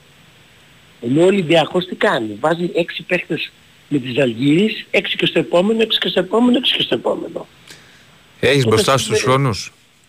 Θέλουμε δύο παίχτες. Κάτσε από περιέργεια ρε φίλε, δηλαδή ναι. ειλικρινά, περίμενε. Ναι, ναι. Ότι δεν ανοίγει πολύ το rotation του Ολυμπιακού, δεν ανοίγει, αλλά έχει ανάγκη για όντως όπως είπες και εσύ. Έχει παίκτες. Ανάγκη δύο παίχτες. Μα Άρα, πάει τώρα για δύο ναι. παίχτες. Πάει. Δηλαδή ο Ολυμπιακός τι κάνει. Κοιτάει να κάψει το walk-up, έχει κάψει και τους υπόλοιπους. Λοιπόν, γιατί, γιατί νομίζαν κάποιοι ότι είμαστε πλήρες. Τελικά όμως δεν είμαστε. Λοιπόν, τώρα ελπίζω... Ποιο μάτς μου είπες? Λέω εγώ τώρα ότι πήρε ένας φιλάθλος... Ο Ολυμπιακός με τις Αλγύρες έχει παίξει. Όχι ρε παιδί μου, εγώ το ανέφερα τώρα αυτό. Το ανέφερα παράδειγμα. Παράδειγμα, το ανέφερα παράδειγμα. Ναι. Ανέφερα παράδειγμα Μα... ότι ο Ολυμπιακός βάζει συνέχεια τους ίδιους έξι. Γιατί είχε πάρει κάποιος και συγκρίνει τον Ολυμπιακό με τον Παναθηναϊκό. Και είχε πει ότι να λέει με τις Αλγύρες λέει παίξαν έξι παίχτες μόνο. Ναι, αλλά η διαφορά του Παναθηναϊκού είναι ότι στο επόμενο παιχνίδι δεν έβαλε πάλι τους ίδιους έξι. Ενώ ο Ολυμπιακός βάζει συνέχεια τους ίδιους έξι να παίζουν σε όλα τα μάτια. Έτσι. Άρα θέλει δύο παίχτες όπως έλεγα, δύο παίχτες, τους οποίους τώρα τον καταλάβει και πάνω τους πάρουν. Ωραία. Λοιπόν, για μένα έπρεπε να έχει πάρει ήδη τον έναν και να ψάχνει τον δεύτερο. Τέλος πάντων. Ε, θα δούμε τώρα τι θα κάνουμε με αυτούς τους παίχτες. Πιστεύω ότι ο Ολυμπιακός, αν πάρει αυτούς τους δύο παίχτες, όταν εξαρτάται τις επιλογές που θα κάνει, πιστεύω ότι μπορεί να χτυπήσει τον Παναθηναϊκό. Πιστεύω. Τώρα όπως είναι η ομάδα, δεν βλέπω φως. Αλλά ίσως με δύο μεταγραφές, έτσι, όχι ίσως, σίγουρα, με δύο μεταγραφές εκεί που πονάει η ομάδα θα μπορούσαμε να συνεχίσουμε έτσι καλά και στην Ευρωλίγκα και στην Ελλάδα. Τώρα σου πω κάτι φίλε για τον Παναθηναϊκό. Ναι. Στο μπάσκετ. Mm-hmm. Δεν μπορεί φίλε να έχεις τόσο μεγάλο μπάσκετ και έναν τόσο μεγάλο προπονητή και στα δύο παιχνίδια, γιατί είναι δύο δεν είναι ένα, με ΑΕΚ και με Περιστέρι να κερδίζεις γιατί ο άλλος δεν έβαλε το τρίποντο. Συμβαίνουν αυτά ρε φίλε, στο μπάσκετ και στον αθλητισμό γενικά. Δεν σημαίνει ότι επειδή έχεις ανεβασμένο μπάτζετ και ανεβασμένη ποιότητα όλα τα μάτσα τα παίρνεις με δεκαπέντε με είκοσι πόντους. Δεν γίνεται, παίζει και ο αντίπαλος, μπορεί μια μέρα να σε εγκλωβίσει ο αντίπαλος, μπορεί μια μέρα να μην είσαι καλά εσύ, να είναι ο άλλος. Χίλια δύο μπορεί να συμβούν στον αθλητισμό. Δεν είναι λογική αυτή με τα μπάτζετ, δεν το, δεν το καταλαβαίνω εγώ αυτό. Εντάξει, αλλά Τι? βλέπω ότι ίσως κάπου πάσχεται στον προπονητή. Είπαμε και πάλι, άκουσε με. Το τι θα αυτό κάνει θα ο Παναθηναϊκός. Στην πορεία θα φανεί. Στην πορεία θα φανεί και στην Ευρωλίγκα και στην Ελλάδα. Γιατί είναι μια νέα ομάδα. Αλλά και πάλι δε, δεν μπορεί καμία ομάδα παγκοσμίως, επειδή έχει ανεβασμένο μπάτζετ, όλες τις υπόλοιπες ομάδες που έχουν πιο χαμηλό μπάτζετ να τους ρίχνει είκοσι άρες. Δεν γίνεται αυτό. Ποιος το κάνει. Αυτό η Παρτιζάν σήμερα, η Παρ... σήμερα δεν έχασε η Παρτιζάν. Νομίζω σήμερα έχασε. Ναι. Σου λέω ένα παράδειγμα. Από την Τζεντεβίτα. Αυτό, αυτό που λες είναι σωστό. Αλλά να ξέρεις κάτι. Ορίστε, η Παρτιζάν αυτοδίκια... έπαιζε με την Τζεντεβίτα, έχασε ενενήντα πέντε ενενήντα ένα. Έτσι. Δεν μπορεί να συμβεί. Αυτό που λες είναι σωστό. Αλλά στην Ευρωλίγκα όμως... Δεύτερος σερί ματς χωρίς νίκη. Τι σημαίνει ναι. αυτό, ότι δεν είναι καλός προπονητής ο Μπράντοβιτς, δεν είναι καλή ομάδα η Παρτιζάν. Έτσι, Έτσι είναι, άλλο, παίζουν κι άλλοι. Άλλο, άλλο, άλλο. Στην Ευρωλίγκα, γιατί όταν ανεβάζεις το μπάτζετ, εσύ δεν πας για το πρωτάθλημα Ελλάδος, πας για την Ευρωλίγκα. Για όλα πας. Στην Ευρωλίγκα, στην Ευρωλίγκα, δεν θα μπορέσεις να έχεις τέτοια βράδια. Θα πρέπει ο προπονητής σου να είναι καλός και να τα κλέψει τα παιχνίδια. Αυτό που μου λες είναι σχετικό. Στην Ευρωλίγκα είναι πιο υψηλό το επίπεδο, προφανώς. Έτσι. Έτσι. Δεν συγχωρούνται τέτοια λάθη, προφανώς. Έτσι. Αλλά υπάρχουν βραδιές και βραδιές. Εγώ νομίζω ότι στο επίπεδο του Παναθηναϊκού, έτσι, στο αυτό το υλικό το οποίο έχει ανέβει πολύ το budget και τα λοιπά, στο επίπεδο αυτό της ποιότητας, mm-hmm. νομίζω ότι πάσχεις στον προπονητή. Γιατί αν εσύ... Ρε φίλε, ο, ο, ο, ο Αταμάν είναι ένας προπονητής yeah. ο οποίος έχει κάνει πράγματα στο ευρωπαϊκό μπάσκετ. Τίτλους. Τι πράγματα έχει yeah. κάνει. Έχει παίξει με την ΕΦΕΣ που είχε πενήντα εκατομμύρια μπάτζετ. Αν έπαιζε... Αν έπαιζε οι αν έπαιζε... Ευρωλίγκες που πήρε οι συνεχόμενες τι είναι δηλαδή. Τι πάνε να πει μπάτζετ ρε φίλε. Ναι, και, και άλλοι έχουν μπάτζετ. Θα σου πω τι πάνε να πει. Θα σου πω. Μόνο με τον budget εσύ πιστεύεις ότι πας και παίρνεις Ευρωλίγκες και τίτλους? Γιατί, δηλαδή το Champions League γιατί το παίρνει Real και δεν το παίρνει Ολυμπιακός? Καλά. Γιατί δεν το παίρνει ο Παναθηναϊκός το Champions League και το παίρνει Real? Τώρα τι κουβέντα κάνουμε. Ρε φίλε, μιλάμε για Ευρωλίγκα. Πάμε στην Ευρωλίγκα που είναι μια συγκεκριμένη λίγκα, μια, ένα συγκεκριμένο πρωτάθλημα. Έχει πάρει, δύο, σε... έχει πάρει δύο σερί, είκοσι ένα και είκοσι δύο, ο, ναι. Ατα, ο Αταμάν, ναι. Την Ευρωλίγκα. Ναι.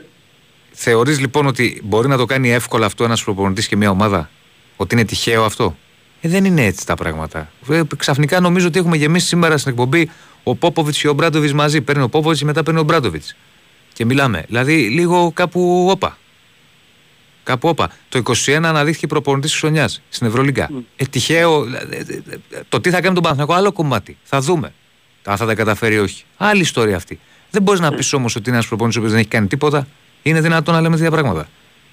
Όχι, δεν σου είπα αυτό. Δεν ε, μου λες τι, έχει, τι έκανε, μου λες είχες πενήντα εκατομμύρια budget. Ε, δεν ξέρω πόσο budget είχε, αλλά ας, σου, λέω, σου λέω και πάλι ότι δεν είναι έτσι. Ο αθλητισμός είναι αυτά που μου λες τώρα, είναι απλουστεύσεις.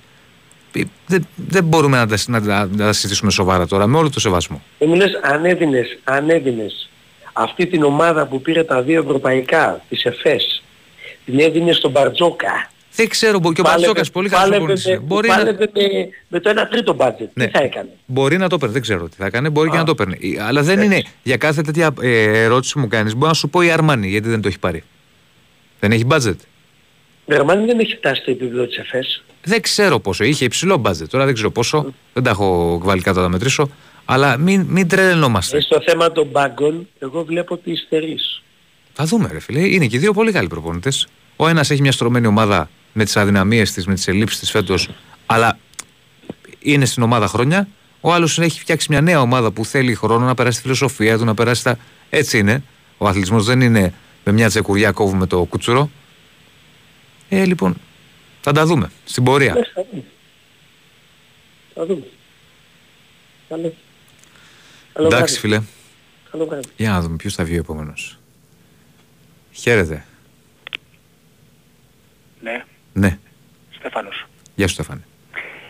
Ε, θυμάσαι, είχαμε μιλήσει την Παρασκευή.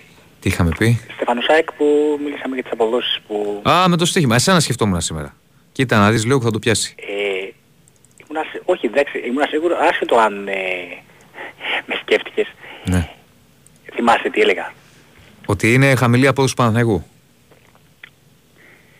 Εκτός από αυτό έλεγα κιόλας ότι θα βάλουμε... Ότι έσχισε στο δελτίο.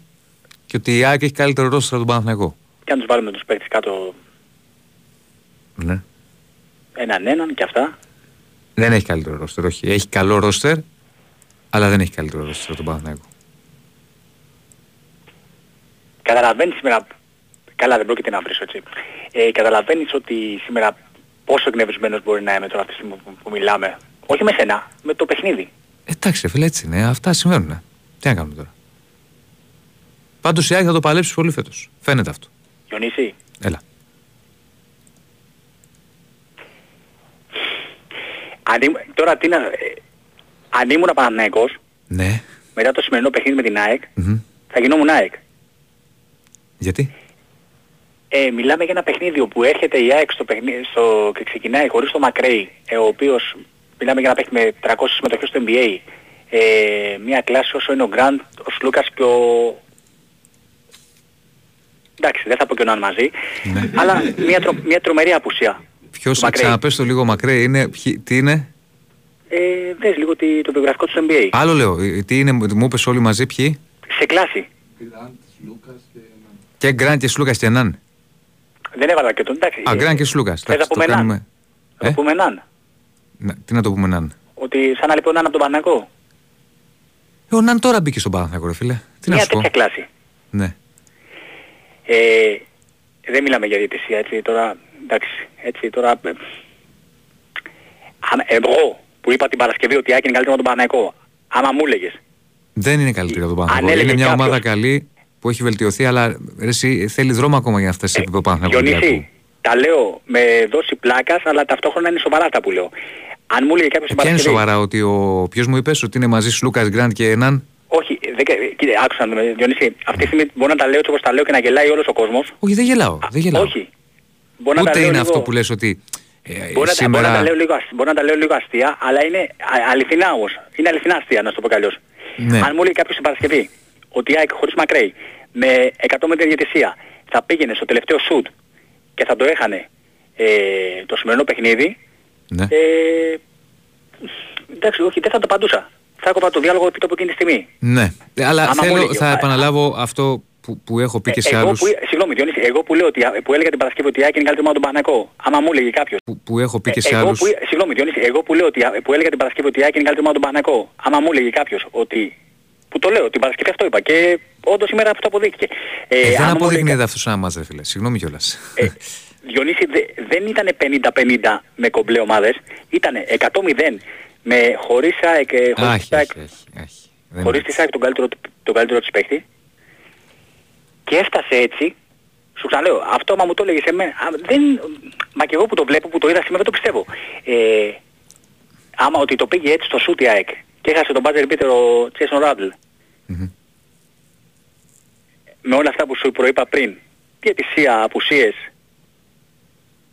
Τι να πω, δηλαδή μέχρι και εγώ που γνωρίζω τον μπάσκετ, έπαθα πλάκα με την ΑΕΚ σήμερα. Πάντως, δηλαδή, πάντως για... εσύ στις εφτά δεκάτου βλέπω έπαιξε, δεν έγινες λαύριο. Ποιο? Δεν έγινες λαύριο. Τώρα μιλάμε, ε, μιλάμε, τώρα τι σχέση το δωμάτιο αυτό με το λαύριο. Όχι, δεν έγινε, επειδή μου είπες ότι οι φίλοι Παναθηναϊκού σήμερα κανονικά πρέπει να γίνουν ΑΕΚ. Εσύ λέω δεν έγινες λαύριο όταν έχασε ΑΕΚ από το λαύριο. Δεν αλλάζουν έτσι οι οπαδοί της ομάδας τους. Διονύση, καταλαβαίνεις σήμερα το μάτσο ότι η ΑΕΚ το πήγε με κόντρα όλα. Ναι, η ΑΕΚ, στο ξαναλέω, γιατί ξανατονίζω, το έχω πει γύρω στις δέκα φορές αυτό. Ότι είναι πολύ σημαντικό αυτό που λέω. Αυτό και προς τους Παναθηναϊκούς και στους ΑΕΚτζίδες που δεν ασχολούνται βέβαια με το άθλημα, γιατί τους ενδιαφέρει το ποδόσφαιρο. Αλλά όσοι ακούνε τουλάχιστον να ακούσουν αυτό που λέω δέκατη φορά. Ότι η ΑΕΚ αυτή τη στιγμή. Με... Είναι πολύ σημαντικό αυτό που λέω. εκατό μηδέν. Δεν συμφωνώ εγώ με το εκατό μηδέν. Το εκατό μηδέν το λες εσύ. Δεν το λέω μόνο εγώ. Εντάξει, εγώ δεν συμφωνώ πάντως. Μα, δεν συμφωνώ. Δεν μπαίνω σε διαδικασία κάνω. Ο Ολυμπιακός έβγαλε τρομερές ανακοινώσεις άμα διαβάσει τα social. Ε, ωραία. Εντάξει, και τι, τι να κάνω εγώ τώρα. Και ο Παναθηναϊκός έβγαλε για το, για το, Άικο, για το Ολυμπιακό ΣΑΕΚ. Ούτε τότε συμφωνούσα. Σω, πρόσεξε με. Και ήταν σωστός. Ο Ολυμπιακός, ο Ολυμπιακός εκεί μέσα ευνοήθηκε με την ΑΕΚ. Πρόσεξε, να, για να, να τα πάμε λίγο σε αυτό το μάτσα. Γιατί ο Ολυμπιακός ευνοήθηκε σε εκείνο το μάτσα. Όχι, όχι. Ο Ολυμπιακός ευνοήθηκε σε εκείνο το μάτς. Η ΑΕΚ έπρεπε να έχει κερδίσει και στο ΣΕΦ. Yeah. Έτσι, με είναι η αλήθεια αυτή. Ο Παναθηναϊκός όταν έβγαινε και είπε μέσα στο ΣΕΦ ότι σφάχτηκε η ΑΕΚ. Το ήσουν δεν ήσουν. Το θυμάμαι, το θυμάμαι, το θυμάμαι, ναι. Αφού σφάχτηκε ρε παιδιά ο Ολυμπιακός. Δεν συμφωνώ, εγώ, δεν συμφωνώ ούτε για το σημερινό ούτε για εκείνο. Ότι μπορεί να είχαν ένα-δύο σφρίγματα, ναι. Τώρα σφαγή δεν είναι έτσι σφαγές ρε παιδιά. Εντάξει, είναι, βγήκε ο ίδιος ο Παναθηναϊκός ε, με τρομερές ε, ανακοινώσεις. Με την τσαρούχα μας. Ναι, οκ, okay, το ξέρω. Εγώ σου μιλάω ως Διονύσης τώρα. Δεν σου μιλάω ούτε ως ε, ΚΑΕ Παναθηναϊκός, ούτε ως ΚΑΕ Ολυμπιακός, ούτε ως... Σου λέω την άποψη δική μου. Το είδες το παιχνίδι μέσα στο ΣΕΦ? Το είδα, βεβαίως. Το είχα παίξει στοίχημα, παράταση. Δεν ευνοήθηκε ο Ολυμπιακός. Δεν συμφωνώ ότι το πήρε λόγω διαιτησίας. Ο Παναθηναϊκός είναι ηλίθιος που βγήκε όμως και είπε. Δεν είναι θέμα. Ο καθένας έχει την πολιτική του ρε φίλε. Λέει τις απόψεις του. Σου λέω τι πιστεύω εγώ. Τι να κάνουμε τώρα. Το είχα πει και τότε. Η ΑΕΚ έχασε δίκαια και από το λαύριο και αυτά που μου είπατε. Μην τον αλλιούμε αυτές τις φέτες. Άλλο σου λέω. Μόνο σου κάνω πλάκα επειδή μου είπες ότι αλλάζουν ομάδες έτσι. Ναι, θέλω να σου πω όμως ότι όταν βγήκε και έκανε ανακοίνωση ο Παναθηναϊκός για τον Ολυμπιακό και σήμερα ο Ολυμπιακός για τον Παναθηναϊκό έχουν δίκιο γιατί η ΑΕΚ αδικήθηκε σε αυτά τα μάτσα. Τι είναι σύμφωνο αφού και. Αφού δεν συμφωνώ, τι να κάνουμε τώρα πέρα να συμφωνήσω με το ζόρι. Κάτσε να ολοκληρώσει την απάντηση. Κατά την άποψή σου. Δε, σεβαστή, αλλά δεν συμφωνώ εγώ σου. Ε, τις ανακοινώσεις δεν τις έβγαλε ο Στέφανος στα social media μετά το ΣΕΦ και μετά το ΆΚΑ. Ο Στέφανος. Ναι, τις έβγαλε ο Παναθηναϊκός. Ναι, ρε φίλε, μαζί σου είναι απόψεις των ΚΑΕ αυτές. Τι να κάνω τώρα εγώ. Με για κάθε, με κάθε άποψη τον ΚΑΕ και τον ΠΑΕ. Ο Στέφανος είναι εκεί είπε την Παρασκευή ότι άκουγε καλύτερα τον Παναθηναϊκό. Εντάξει. Ούτε με αυτός συμφωνώ. Και σήμερα ο Στέφανος έμεινε άφωνος. Στο ξαναλέω, έμεινε άφωνος. Για μένα η ΑΕΚ σήμερα πήγε το ευρωπαϊκό. Ε, που το ευρωπαϊκό η... πήρε. Ε, τέτοια αξία ήταν αυτό που έγινε σήμερα. Με εκατό μηδέν και με, τις... με την απουσία που είχε oh, την κομβική, πήγε να κερδίσει με μπάζερ μπίτερ στο τελευταίο δευτερόλεπτο. Βεβαίως ήταν πάρα πολύ καλή ΑΕΚ και προβληματικός ο Παναθηναϊκός. Βεβαίως.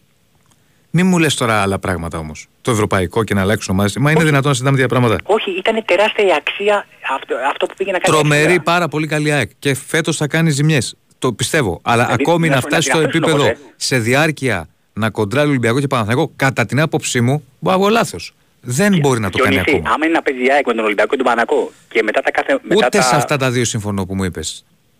Ούτε σε αυτά τα δύο. Το να έχουν φύγει ένα-δύο σφυρίγματα μπορεί να έχουν φύγει. Αλλά να πούμε ότι υπάρχει σφαγή και με τον Ολυμπιακό και τον Παναθηναϊκό δεν συμφωνώ. Αυτά τα σφυρίγματα είναι κομβικά και στο τέλος. Δεν συμφωνώ, δεν συμφωνώ. Ούτε στο τέλος δίνεις φάουλ. Κατά την άποψή μου. Δεν δίνεις αυτές τις φάσεις φάουλ. Σε ένα δευτερόλεπτο. Δεν δε, δε γίνονται αυτά. Αλλά αυτό πιστεύω εγώ. Εννοώ φάουλ τέτοιο, ε, στη διεκδίκηση. Αλλά αυτό πιστεύω εγώ. Και βγήκαν τρελαμένες ανακοινώσεις από τις ομάδες του Ολυμπιακού και του Παναθηναϊκού. Ε, τι να κάνω τώρα εγώ. Ε, αυτό δεν λέει κάτι.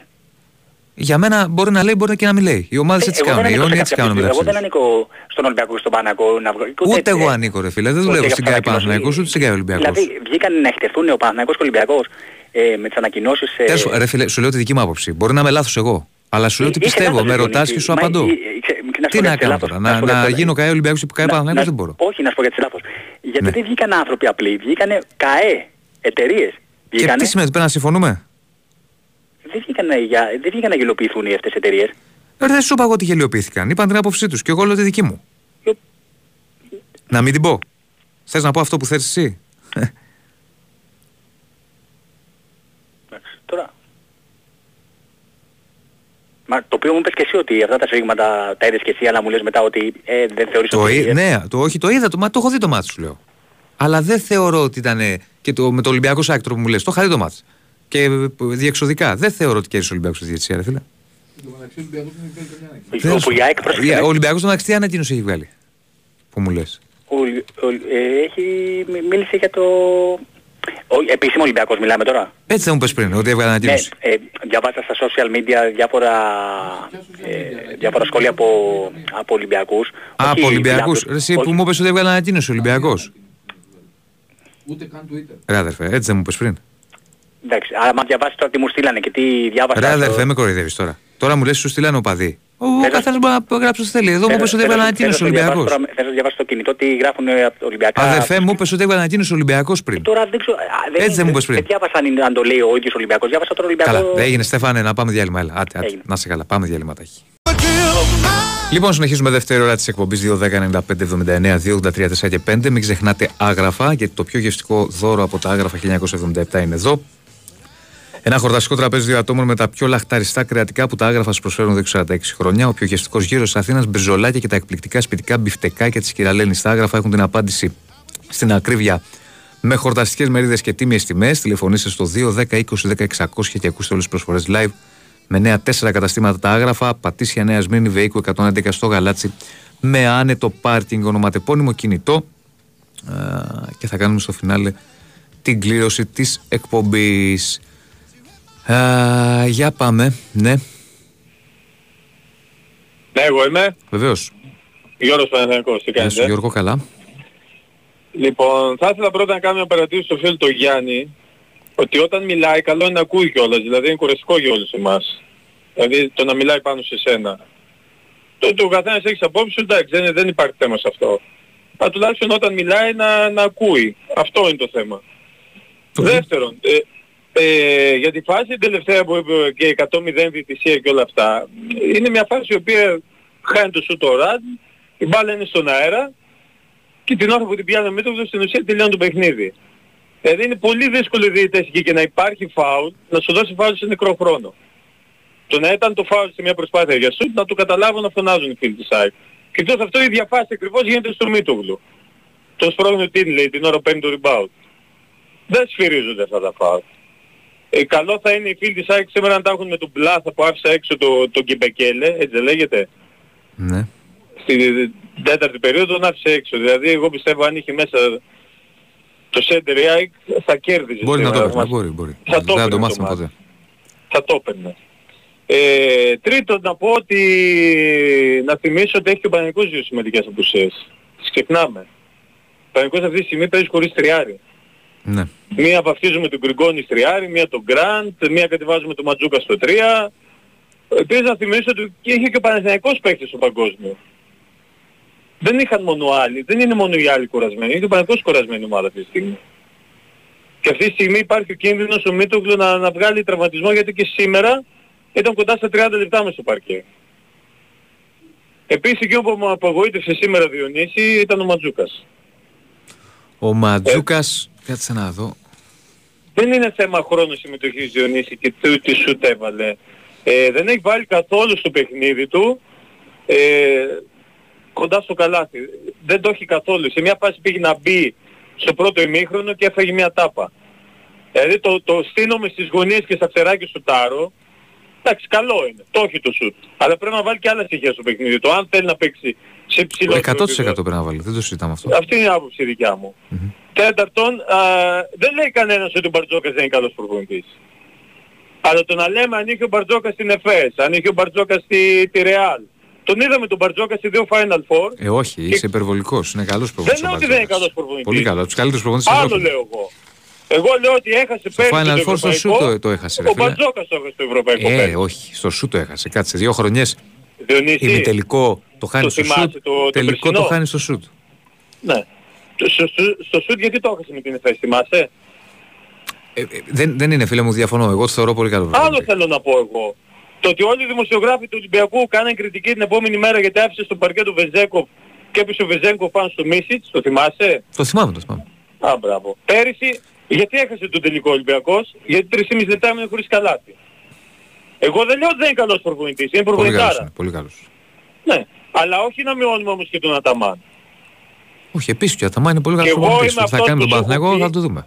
Ναι, και εγώ είμαι αυτός που σου έχω πει αν αυτό, θυμάστε. Ναι, αυτό κάνεις τώρα για τον Μπαρτζόκα κι εσύ. Ναι, άλλο, άλλο θέλω να πω. Και εγώ είμαι yeah. αυτός που σου είχα πει, αν θυμάσαι, ότι τον φοβάμαι τον Αταμάμ στο να μου χτίσει μια καινούργια ομάδα. Στο είχα πει. Για να δούμε, για να δούμε. Το έχει, το έχει ξανακάνει πως έχει χτίσει ομάδες, κάτσε να δούμε τι θα κάνει. Επίσης, να πω κάτι τελευταίο, ας μου βγει ένας φίλος του Παναθηναϊκού αυτή τη στιγμή και να μου πει αν αλλάζει το Λεσόρ με τον Παπαγιάννη. Ας βγει. Ο Παπαγιάννης η συζήτηση μπορεί να γίνει με τον Μπαλτσερόφσκι, όχι με τον Λεσόρ. Δηλαδή αυτή τη στιγμή θα ήταν σούπερ το να έχω πρώτο σέντερ τον Λεσόρ και δεύτερο τον Παπαγιάννη. Ε, αυτή η στιγμή η κουβέντα δεν γίνεται αν ο Παπαγιάννης έχει ελληνικό διαβατήριο, αν είναι Έλληνας, λάθος. Η κουβέντα γίνεται αν θα, αν θα έμενε στον Παναθηναϊκό. Εγώ μα προσωπικά... αν έμενε στον Παναθηναϊκό δεν θα παίρνει τον Παλτσερόφσκι ο Παναθηναϊκός, όχι τον ναι, Λεσόρ. Το, το ξέρω αυτό. Αλλά το Λεσόρ τον δεν θα άλλαζε τον Λεσόρ για κανέναν λόγο. Άλλο σου λέω και πάλι, μην, μην τον μπλέκουμε. Η κουβέντα γίνεται για Παπαγιάννη Μπαλτσερόφσκι, όχι Παπαγιάννη Λεσόρ. Εγώ πιστεύω σαν δεύτερο σέντερο ο Παπαγιάννης του Παναθηναϊκού δεν θα έμενε. Ε, τώρα το πρώτος δεύτερος είναι λίγο σχετικό ρε φίλε στον μπάσκετ, μοιράζει το χρόνος. Δεν είναι δηλαδή... Μοιράζεται, ναι. Δεν είναι όπως το ποδόσφαιρο ο βασικός και ο παγκίτης. Και επίσης είναι να, να... σήμερα μας έδειξε ο Νταν τι ακριβώς παίχτης είναι. Όταν αυτός ο παίχτης ξεμπουκώσει, όταν αυτός ο παίχτης καταλάβει το ευρωπαϊκό μπάσκετ, γιατί το δηλώνει και ο ίδιος. Λογικό αν... δεν είναι να θέλει χρόνο. Εδώ αν ακόμα αν έλεγε ότι δεν έχω συνηθίσει τις ώρες του τον ύπνο. Ναι, αν άκουσες σήμερα τη δήλωση είπε ότι... Στην, Αμερική, στην Ευρώπη δε, δεν υπάρχει ελευθερία κάτω από το καλάθι. Ε, ενώ στο εν μπι έι με το που θα περάσει ο προσωπικός αντίπαλος στην ουσία έχει φάτσε με το καλάθι. Ναι. Εδώ δεν υπάρχουν αυτά. Τέλος πάντων. Ένα σημαντικό μάτς έρχεται με τη Βαλένθια, πρέπει να το πάρουμε οπωσδήποτε γι' αυτό. Έχεις ε, Διονύση, μάλλον γνωρίζεις για πότε ο Χουάντσο, γιατί ο Παπαπέτρου αργεί ακόμα. Και ο Χουάντσο νομίζω αργεί ακόμα. Κάνε πήγε από πόσο, για δύο μήνες. Θα γυρίσει νωρίτερα, γι' αυτό. Δεν το ξέρω. Θα το ψάξω λίγο να σου πω. Και κάτι τελευταίο για το ποδόσφαιρο. Ο Παναθηναϊκός ψάχνει για στόπερ αυτή τη στιγμή. Δεν είναι για νωρίτερα, ναι, όντως. Ναι. Έχει επιστρέψει στο γυμναστήριο. Κάτσε να δούμε λίγο, να δούμε. Για πες, τι μου πες. Για το ποδόσφαιρο, ο Παναθηναϊκός πάει, πάει για στόπερ, έτσι. Mm-hmm. Ναι. Ε, πιστεύεις ότι πρώτη Γενάρη αυτός που παίξαν θα είναι στο Κοροπή? Δεν ξέρω αν θα είναι πρώτη Γενάρη. Ότι πάει να πάρει στόπερ πάει να πάρει. Δεν ξέρω αν θα είναι πρώτη Γενάρη. Μέχρι τότε αυτό. Θα γυρίσει ο Πάλμερ Μπράουν. Ο Πάλμερ Μπράουν έχει πάει πίσω. Κανονικά είναι... Έχει πάει πίσω, δεν έχει πάει πίσω. Για δύο μήνες λέγανε. Κανονικά είναι μετά τη διακοπή. Αλλά από τη στιγμή που έχει μείνει και τόσο καιρό εκτός διάστημα δεν είναι μόνο να επιστρέψει προπονήσεις. Είναι να μπει καλά στις προπονήσεις, να βρει ρυθμό. Μπορείς να πεις τι είχε? Οστικό είδημα. Πού? Τι πού? Οστικό είδημα στο γόνατο. Όχι, θα σου πω, θα σου πω τώρα. Στο, είσαι στον Αστράγαρο. Στον Αστράγαρο νομίζω. Αλλά περίμενε λίγο γιατί τα ξεχνάω εγώ αυτά. Ε, στον Αστράγαλο, στον Αστράγαλο. Γιατί κάτι μου είχε πει ο Παγκάκης για μπότα, γι' αυτό. Τέλος πάντων, το θέμα είναι ότι, το θέμα Α, είναι ναι. ότι είναι, ξέρεις τι γίνεται, ο Παναθηναϊκός ότι τους έχει μεγάλο πρόβλημα γιατί του έχουν χτυπήσει στους στόπερ όλες οι ατυχίες. Χάνει τον Μάγνουσον. Ναι, χάνει τον Μάγνουσον. Ε, στο, πώς το λένε, με το χιαστό. Χάνει ναι. τον Πάλμερ Μπράουν για το στρικό είδημα που είχε στη, στην ποδογνωμική, στον Αστράγαλο. Έχεις τον Κετβάη, μία είναι, μία δεν είναι. Εντάξει, παίζει και στα κόκκινα αυτός. Και έχουμε μείνει αυτή τη στιγμή με δύο στόπερ και έναν κεντρικό τον Αράο στην ουσία. Ακριβώς. Και ο Ζέκα που μπορεί να το βάλεις κατά συνθήκη όπως τον έβαλε με την Κυφυσιά γιατί δεν είχε άλλον. Και κάτι τελευταίο για να κλείσω, να μην κρατάω τη γραμμή. Ε, έχουμε που έχασε ο General Manager του σταθμού. Δεν ξέρω ρε φίλε που είναι, άμα είναι θα βγει. Τι να σου πω. Να, να, να πάρουμε ένα μπελαλέπταμα είναι. Δηλαδή ναι, άμα είναι θα βγει. Όσο έχανε ο Παναθηναϊκός, επειδή δηλώνει και Παναθηναϊκός, ναι. εγώ ξέρω ότι δεν είναι Παναθηναϊκός. Όχι, Παναθηναϊκός είναι. Ήταν λαλίστο. Ή έτσι τώρα, λέει, ξαφνικά, τώρα τι να σου πω, δεν είναι για φίλους. Τώρα ξαφνικά ο Παναθηναϊκός έκανε τέσσερις νίκες στην Ευρωλίγα, έχει χαθεί. Κάποια στιγμή θα βγει. Κάποια στιγμή θα βγει. Έγινε. Καλό βράδυ. Άντε να είσαι καλά, να είσαι καλά. Χαίρετε. Ναι.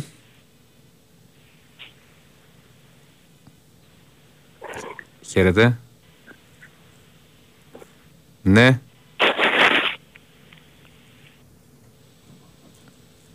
Χαίρετε. Καλημέρα. Καλώς τον. Τι έγινε. Καλά φίλε. Ε, δεν μπορούσα να είμαι εγώ, πραγματικά δεν είχα σκοπό να πάρω το τηλέφωνο. Αλλά η πρώτη ώρα κίνησε... Ήταν εντυπωσιακή. Υπέροχα. Ναι. Κρατάμε ότι ο Μακρέι είναι Σλούκας και Γκραντ μαζί. Άσχετα από ο Γκραντ έχει παίξει τριακόσια παιχνίδια εν μπι έι. Προφανώς κάποιοι βλέπουν μπάσκετ από πρόκριση. Κρατάμε ότι ο κύριος που είπε ότι είναι μπουζούκι, τι είπε ότι είναι. Στην αρχή πιο νωρίς. Πιο πριν είπε ότι είναι μπουζούκι, ότι κάτι για μπουζούκια που λέγε, ότι ήταν ο μόνος που είπε ότι ο Ολυμπιακός ήθελε παίχτες στο ένα και στο τέσσερα, δύο παίχτες. Παναθηναϊκός θέλω να πιστεύω ότι σήμερα απλά έβγαλε κούραση. Εγώ έτσι μπορώ να το διαβάσω το παιχνίδι. Και γενικά η ΑΕΚ παίζει ένα μπάσκετ το οποίο τον Παναθηναϊκό τον πληγώνει, το transition, το αμυντικό, λίγο. Γιατί τρέχει. Αλλά ήταν δύσκολο για την ΑΕΚ να κερδίσει, πιστεύω, ένα τέτοιο παιχνίδι. Με την έννοια ότι υπάρχει διαφορά ποιότητας. Ε, δεν θεωρώ ότι υπάρχει φίλαθλος που να θεωρεί ότι η ΑΕΚ δεν έχει έλλειμμα ποιότητας απέναντι στον Παναθηναϊκό ή τον Ολυμπιακό. Και είναι και λογικό γιατί τα νούμερα είναι πολύ διαφορετικά έτσι. Μπορεί και η ΑΕΚ άμα είχε δεκαπέντε εκατομμύρια μπάτζετ να ήταν άλλη ομάδα. Αλλά θέλω να πιστεύω ότι ο Παναθηναϊκός έχει στοχεύσει το παιχνίδι της Πέμπτης. Πέμπτη παίζουμε τώρα, η Παρασκευή δεν θυμάμαι, νομίζω Πέμπτη. Για την Ευρωλίγκα πέμπτη. Με τη Βαλένθια λες. Ναι. Νομίζω πέμπτη παίζουμε. Τέλος πάντων, θέλω να πιστεύω ότι έχει στοχεύσει αυτό το παιχνίδι τώρα, γιατί και η κούραση είναι αναμενόμενη. Μετά από τέσσερα σερί παιχνίδια, τα τέσσερα παιχνίδια... Εγώ γενικά δεν είμαι φίλος του να λέμε α, η κούραση παίζει ρόλο. Αλλά αυτές οι εβδομάδες για τις ομάδες της Ευρωλίγκας είναι δύσκολες, η αλήθεια είναι.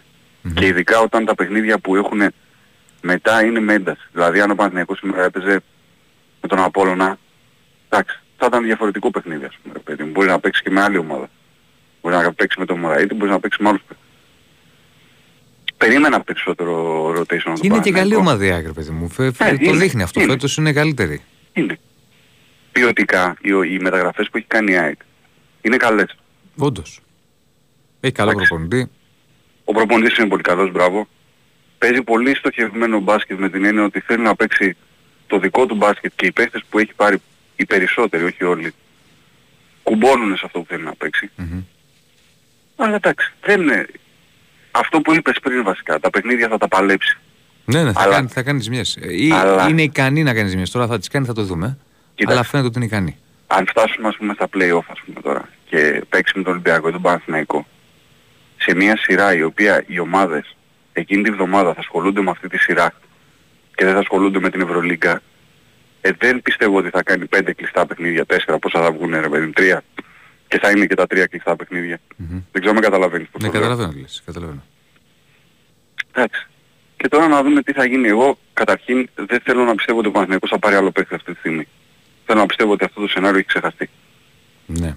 Πιστεύω ότι ένας παίκτης επιπλέον, δηλαδή αυτή τη στιγμή πάνω από ο Παναθηναϊκός πάνω να βρει κάποιους ρόλους, κάποιους ε, αυτοματισμούς κτλ. Νομίζω ότι θα ανακατέψουν πάλι τον Παναθηναϊκό. Δεν θέλω να... Νομίζω ότι δεν χρειάζεται. Κουτσάς τραβά, δηλαδή αφού κέρδισε το χρόνο του με αυτές τις δύο νίκες που έκανε, αν κάνει και τη νίκη με τη Βαλένθια, θα έχει να κάψει κάτι μετά. Σε περίπτωση που φέρει δύο στραβά αποτελέσματα. Γιατί είναι μετά γυρνάει. Είναι σαν σερί νικών και πέρα από του... τη βαθμολογία, ας πούμε, είναι και η ψυχολογία που ανεβαίνει. Παίζει ρόλο. Ναι, και ας πούμε τα επόμενα δύο παιχνίδια του Παναθηναϊκού είναι με Παρτίζαν έξω και με Φες έξω νομίζω στα κάτω. Ναι, ναι, ναι. Σε δύο εβδομάδες, δεν είναι διπλή αγωνιστική, είναι ναι. σε δεκατέσσερις μέρες μέσα ας πούμε. Που για μένα, σε μια εβδομάδα μέσα βασικά. Που εκεί, αν έχεις πάει με ένα ρεκόρ το οποίο θα είναι ας πούμε θετικό, ε, παίζεις με διαφορετικό αέρα νομίζω. Και η Παρτίζαν αυτή την περίοδο δεν πατάει ακόμα καλά γιατί δεν έχει δέξει ομάδα και έχει και λήψεις. Ο Πάντερ δεν ξέρω αν θα έχει προλάβει να γυρίσει με τον Παναθηναϊκό, ελπίζω να μην έχει γυρίσει. Και θα είναι διαφορετικό να δούμε και τον Παναθηναϊκό λίγο αποφορτισμένο, γιατί νομίζω ότι το πρώτο πράγμα που έχει αλλάξει, δεν έχω καταφέρει να πάω στο γήπεδο, θέλω πάρα πολύ να πάω στο γήπεδο, αλλά νομίζω ότι το πρώτο πράγμα που έχει αλλάξει τουλάχιστον από την τηλεόραση που περνάει είναι η αντιδράση των παικτών. Δηλαδή φαίνεται ότι οι παίκτες έχουν μετά το παιχνίδι με τον Ολυμπιακό έχουν πετάξει λίγο από την πίεση που είχαν πάνω. Δεν ξέρω αν το έχεις παρατηρήσει ότι στα πρώτα παιχνίδια. Λογικό είναι αυτό μωρό, τα παίρνεις νίκες. Ναι, ναι. Ε, και έχεις... είχαμε πει και επίσης ότι θέλει και μια μεγάλη νίκη ο Παναθηναϊκός. Το λέει και ο ναι. Σφερόπουλος που τον είχαμε βγάλει στο, στο χαρτινή εκπομπή. Και είχε πει ότι αν κάνει μια μεγάλη νίκη ο Παναθηναϊκός λίγο θα απελευθερωθεί. Γιατί θέλουν να δείξουν πράγματα. Με τον Ολυμπιακό που έκανε μια μεγάλη νίκη στο ΣΕΦ, αυτό κάπως απελευθερώνει. Όχι ότι σου λύνει όλα τα προβλήματα και τις αδυναμίες σου, αλλά κάπως σου δίνει κάτι. Ένα μπουστάρι, ένα πουσάκι. Και σίγουρα, κοίταξε, και εγώ θεωρώ ότι αν έχουν μαζευτεί πολλοί χαρακτήρες και πολλή ποιότητα, γιατί εγώ θεωρώ και το λέω ειλικρινά αυτό το πράγμα. Εντάξει, μπορεί ο κάποιος να διαφωνεί. Εγώ θεωρώ ότι αν πάρουμε τις μονάδες αυτή τη στιγμή του Παναθηναϊκού και του Ολυμπιακού, ο Παναθηναϊκός έχει περισσότερη ποιότητα. Είναι άλλο ποιος είναι η καλύτερη ομάδα. Η καλύτερη ομάδα είναι ο Ολυμπιακός. Mm-hmm. Αλλά όταν έχεις τόσο πολλή ποιότητα μέσα σε μια ομάδα η οποία δεν έχει ρόλους, είναι πολύ δύσκολη η διαχείριση. Και αυτό που για να το συνδέσουμε... Θέλει δουλειά αυτό... και χρόνο να βρεις ρόλους. Και είναι και διαχείριση δύσκολη. Βέβαια. Δηλαδή είναι πολύ δύσκολο να βάζεις τον Βιλντόζα μέσα ένα τέταρτο και μετά να τον ξεχνάς στον πάγκο. Mm-hmm. Και αν δεν είσαι ο Αταμάν δεν μπορείς να το κάνεις εύκολα αυτό το πράγμα. Ναι. Γενικά ο Παναθηναϊκός δείχνει αυτή τη στιγμή να έχει βρει μια, ένα τρόπο περπατήματος, ας το πούμε έτσι ρε παιδί μου. Βέβαια έχει πολλές αδυναμίες ακόμα στο παιχνίδι του που βγαίνουν. Απλά πρέπει να λιγοστέψει όσο μπορεί τα νεκρά διαστήματα. Έβγαλε και, και στο τελευταίο παιχνίδι με τη, με τη Βίρτους έβγαλε νεκρά διαστήματα. Με τις Αλγύρες δεν έβγαλε νεκρά διαστήματα, αλλά ήταν μια ευθεία γραμμή ρε παιδί μου. Δεν είναι ότι είχε κάποιο ξέσπασμα και μετά έπεσε. Αλλά είναι πολύ σημαντικό ότι κατάφερε στη, στη Βίρτους κατάφερε να βγάλει ένα δεκάλεπτο το τελευταίο κιόλας, το οποίο είναι σημαντικό να κλείνεις τα παιχνίδια με τέτοιο τρόπο, το οποίο ήταν πολύ έντονο σε, σε ένταση και σε αυτοπεποίθηση. Και θέλω να πιστεύω ότι αυτό θα, θα προχωρήσει και θα τον βοηθήσει. Mm-hmm. Τώρα θα δούμε, η σεζόν είναι τεράστια. Εγώ το είχα πει και στον Ηρακλή για τον Ολυμπιακό για να κλείσω, ότι χρειάζεται παίκτες, γιατί δεν βγαίνουν τα, τα νούμερα. Και ο Παναθηναϊκός δηλαδή, όταν επιστρέψει ο Παπαπέτρου και ο Χουάντσο, τότε θα είναι φυσιολογική ομάδα Ευρωλυγκάς για μένα. Οι απουσίες αυτή τη στιγμή δηλαδή είναι χτυπητές. Μόνο με τον Γκριγκόνη στο τρία μπορείς να μακροημερέψεις στην Ευρωλίγκα.